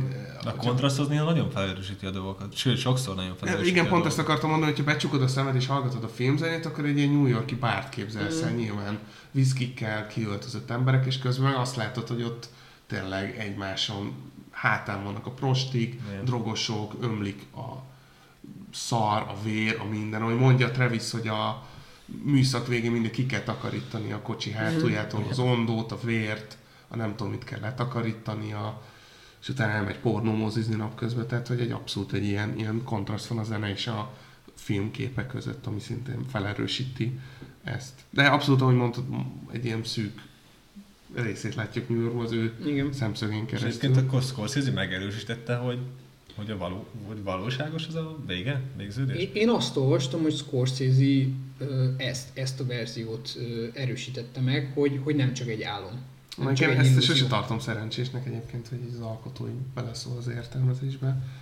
Mert én mindig azt mondom, hogy több értelmezés van, és mindegyik valid lehet, hogyha... Csak, csak ezzel a befejezéssel feltételezhetően Scorsese akart mondani valamit. És hogyha ez csak egy álomkép, az, az lehet, hogy kevesebbet mond, kevesebb az üzenete, mint annak, hogy uh, hogyan értelmezi át szerintem nem kevesebb, a, a főhősnek a, a tetteit a közvélemény. Szerintem inkább más. De nekem egy picit azért naív, hogy így, így rávetítik, hogy akkor azon... De nyilván ez, ez rajtad is múlik. Tehát, hogyha te úgy értelmezed, hogy az... Én ezt úgy értelmeztem egyébként, hogy ez így megtörtént, ő így, így... Tehát, hogy ő megcsinálta azt, amire vágyott, a kis mikroszintjén, de hogy így kurvára semmi nem változott az életében. Mondjuk, hogy taxizik, annyi, hogy... Hát felnéznek rá az emberek, azért ez kurva sokat számítom. De hogy így ugyanúgy folytatja, és ez a nő, akit belezúgott, azt így félrelöki, mert ő azt látja abban a nőben, hogy ő is csak a szenzációhajászatra megy, és rájön, hogy ugyanolyan nő, mint a többi, ez lehet, hogy is hangzik a filmben, erre már nem emlékszem, és így elfordítja a, a tükröt is ugye róla. Meg ez a tükör is nagyon fontos a filmben, hogy ez a kulcsját, amit be, bevágunk ugye a, fi, a, a filmbe, ott is egy tükörről beszél, és ugye Scorsese kamajózik kétszer is ebben a filmben, és van egy rész, amikor egy féltékeny férjet játszik, aki arra készül, hogy elég brutális módon ugye megöli a hűtlen feleségét, és ott is folyamatosan a tükörbe látjuk uh-huh. ugye a Scorsese figuráját. És egyébként az is érdekes, hogy azzal se kessen, mint a Travis. Tehát ott konkrétan elmondja neki a, a Scorsese figurája, hogy ő a, a vagináját fogja szétlőni a, a feleségének egy azt hiszem magnummal, ami el is mondja, hogy szétrobbantja az ember fejét, és nem kezd vele semmit a Travis, hanem ilyen ok. Még pénzt is keres rajta, mert mondja, hogy a taxiórát ne csapja le, kifizet bármennyi pénzt. De egyébként valamilyen szinten ez is a magányról szól az a jelenet, hogy egy ilyen szituációban egy idegen taxisofőrnek mond el ilyen intim dolgokat. az egyik városlakó. Ja, de ennél intimebbet nem néha lehet. Nem csak egy, nem tudom, egyszer egy gyomorforgató, meg nagyon elszomorító szerintem az a jelenet is, meg ugye az egész filmre is inkább az ilyen szomorú elkeserítő jelzőt mondanám. Hát de, el, elég kiábrándítója. Igen, de a Scorsese-nek szerintem ez talán az egyik legkiemelkedőbb filmje. Hát azért is lett az első. Igen. Ja. Hát nem tudom még, mit mondhatnánk el. Akkor végen. Na jó, hát akkor ez volt a Rendpárti Anarchisták spoiler beszéljének a, az első adása. Köszönjük szépen a figyelmet, főleg annak, aki végig velünk tartott ezen a hosszú úton ma este. Sziasztok! Sziasztok! Sziasztok! Köszönöm a lehetőséget. Puszi!